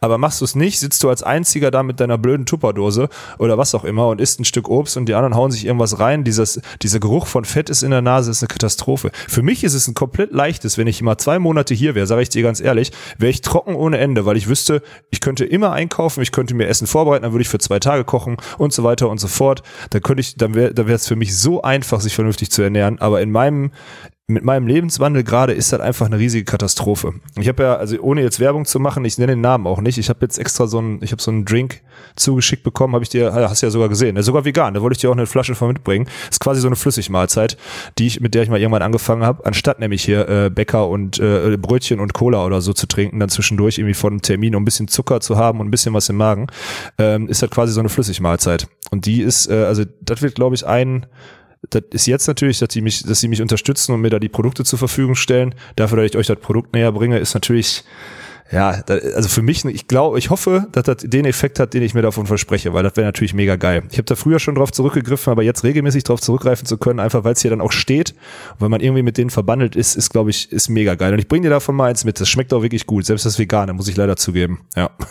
Ja, es ist schon, ist schon, ist schon in Ordnung. Klar, letztendlich, worauf wird's hinauslaufen? Das, was du meinst, sind dann irgendwelche Drinks, die dann, ja, zum Großteil auf Molkeproteinen basieren. Als Veganer würde ich jetzt sagen, ist jetzt nicht unbedingt meins oder würde ich jetzt nicht unbedingt auch immer für alle in dem Sinne empfehlen. Aber im Prinzip, auch das wäre vielleicht nochmal ein Tipp, um da zu sagen, es lohnt sich eigentlich fast nicht, auch wenn ich da jetzt kein Riesenfan mehr von bin und aktuell habe ich zu Hause natürlich auch keins rumstehen, aber so ein Proteinpulver in dem Sinne auch stehen zu haben, es lohnt sich eigentlich nicht, keins zu haben, weil auch Ja. das erleichtert dir das halt einfach das Leben. Weil gerade bei dem Punkt Carbs, Fett, Zucker kriegst du einfach überall. Kriegst du bei Kams, kriegst du bei Rossmann, wenn du kurz reingehst, kriegst du überall im Laden, kannst du dir kurz einen Snack holen. Was würde aber fehlen bei diesen ganzen, ganzen kleinen Mahlzeiten? Das Immer ist dann der Proteine. Faktor Protein. Und da schon allein nur, damit ihr da ein bisschen besseres Gewissen haben könnt und sagt, ja, ich habe heute Morgen aber meinen Shake getrunken, deswegen ist es nicht ganz so wichtig. Oder ich mache mir dann heute Abend noch meinen Shake, um da ganz schnell ein bisschen nachbessern zu können. Dafür lohnt es sich halt komplett. Ist auch so. Sehe ich genauso. Ja. Geil, dass wir das gemacht haben. Ja. Finde ich gut, Dirk. Können wir ewig drüber quatschen, glaube ich, ne? Du hast Ja, ich ja. wollte es jetzt gar nicht so ernsthaftig machen. Eigentlich bin ich immer ein Fan davon, davon aber jetzt wurde es dann doch ein bisschen seriöser. Keine. Ahnung. Ich würde hoffen, dass, in, dass da einige vielleicht sich, ja, vielleicht ein, zwei Sachen zu Herzen nehmen, da vielleicht das anwenden können, dadurch noch ein bisschen mehr Erfolg haben. Und dann drücken wir natürlich allen, die jetzt da dir gefolgt sind, da absolut die Daumen. Wie gesagt, ich muss irgendwann auch mal wieder attackieren. Bei mir geht's dann nicht unbedingt in die klassische Richtung Diät, aber halt, um allgemein mal wieder ein bisschen Muskeltonus aufzubauen. Aber das ist dann ein anderer Punkt. Also ich drücke euch auf jeden Fall allen die Daumen. Zieht durch, am Ende werdet ihr zufrieden sein, macht nichts unrealistisch, macht nichts zu radikal, was nicht aufrechterhaltbar ist. Und dann fühlen wir uns alle ein bisschen besser und starten schön in den Frühling und den Sommer. Ist doch stabil. Ja, ich war ja echt, also deswegen, wir haben jetzt viel Zeit und das war doch ernst oder so, aber ich war ja total krass, weil ich habe ja eigentlich bei Instagram das nur losgetreten, weil ich dachte, du, das ist schon geil, diesen Zuspruch und Support und wenn du es zusammen machst, hast du ja auch irgendwie da draußen sind ja schon Leute, die kontrollieren. So stelle ich mich jetzt, ich habe ja auch ganz stumpf die Waage abfotografiert letzte Woche. Stelle ich mich jetzt irgendwie, ja jetzt diese Woche macht es dann keinen Sinn, aber stelle ich mich nach den Kapverden so nach drei, vier Wochen, nach drei, vier Wochen wieder drauf, ja, ähm, und da ist, da, ist das Gleiche drauf oder so, dann denken Leute auch alle, will der mich verarschen, weil ist, der wollte doch durchziehen oder so. Das ist schon auch so ein bisschen Kontrollmechanismus und ist mega krass, wie viele Leute darauf ein, also darauf angesprungen sind. Also dieses, dieser Hashtag Gewicht rückbauen, der ist äh, real und wer da mitmachen will, der kann auch gerne äh, der kann da auch gerne noch mitmachen. Da wird jetzt immer wieder mal auch ein bisschen Input kommen, auch ein bisschen deeperer. Das war jetzt aus München. Aus, ganz ehrlich, jetzt durch unseren München-Trip wäre es auch vermessen gewesen, da jetzt irgendwelche Ernährungstipps rauszuhauen, wenn wir da irgendwie im Bratwurst-Glöckle sitzen oder was auch immer. Also das, das wäre Quatsch gewesen. Ja. Aber das, das werden wir machen. Ich finde es echt krass, was das für ein Thema ist. Nicht nur Anfang des Jahres, sondern für viele. Finde ich gut, dass wir es gemacht haben, Dirk. Es ist auch nochmal mein letzter Diät-Tipp, als Veganer nach Bayern fahren und da dann immer in so lokalen Restaurants da dann halt nichts zu essen zu bekommen. Dann werdet ihr wahrscheinlich abnehmen, außer ihr setzt die Mahlzeiten dann wirklich durch Riesenbiere, dann wird's am Ende auch nicht ganz aufgehen, die Rechnung. Aber ja, das wäre das nochmal. Ja, in dem Sinne würde ich jetzt tatsächlich langsam mal abklemmen. Klemm Ja, ab. Schöne Junge. Episode, schönen Dank und ich freue mich natürlich sehr auf die nächsten Episoden, weil das wird für uns beide und auch natürlich für Tommy und für Daniel bedeuten, wir werden zumindest am Nachmittag wieder ordentlich sonnengeküsst dann uns da abends irgendwann einfinden und eine Episode aufnehmen bei hoffentlich 25, 26, 27 Grad dann noch irgendwie Außentemperatur, zumindest nachmittags. Ja, da freue ich mich drauf. Ihr könnt euch auf die Episoden auf jeden Fall auch freuen. Wie gesagt, die, das Comeback von Tommy, dem besten Mann. Daniel wird man mit Sicherheit auch mal wieder hören hier und dann, dann wird das, wird das stabil. Das wird stabil. Und an der Stelle nochmal vielen Dank an den, an die Leute, die den Aufruf gefolgt sind, äh, bei Instagram da Alarm zu machen und so weiter und so fort. Ich habe das Gefühl, dieser Aufruf, dass äh, der Support durch Likes und Folgungen und was auch immer, der ist angekommen. An der Stelle vielen Dank und ich, ich fange einfach mit unserem Schlusssatz an, dann vollendest du den und dann brechen wir das Ding hier ab. Wie, wie findest du das, Dirk? Ist das okay für dich? Äh, Und sandigen Boden. War ich war noch nicht? geplant. Ich, sorry, ich habe nicht Ja. aufgepasst. Ja, ja, du warst schon wieder am Abklemmen. Tschö.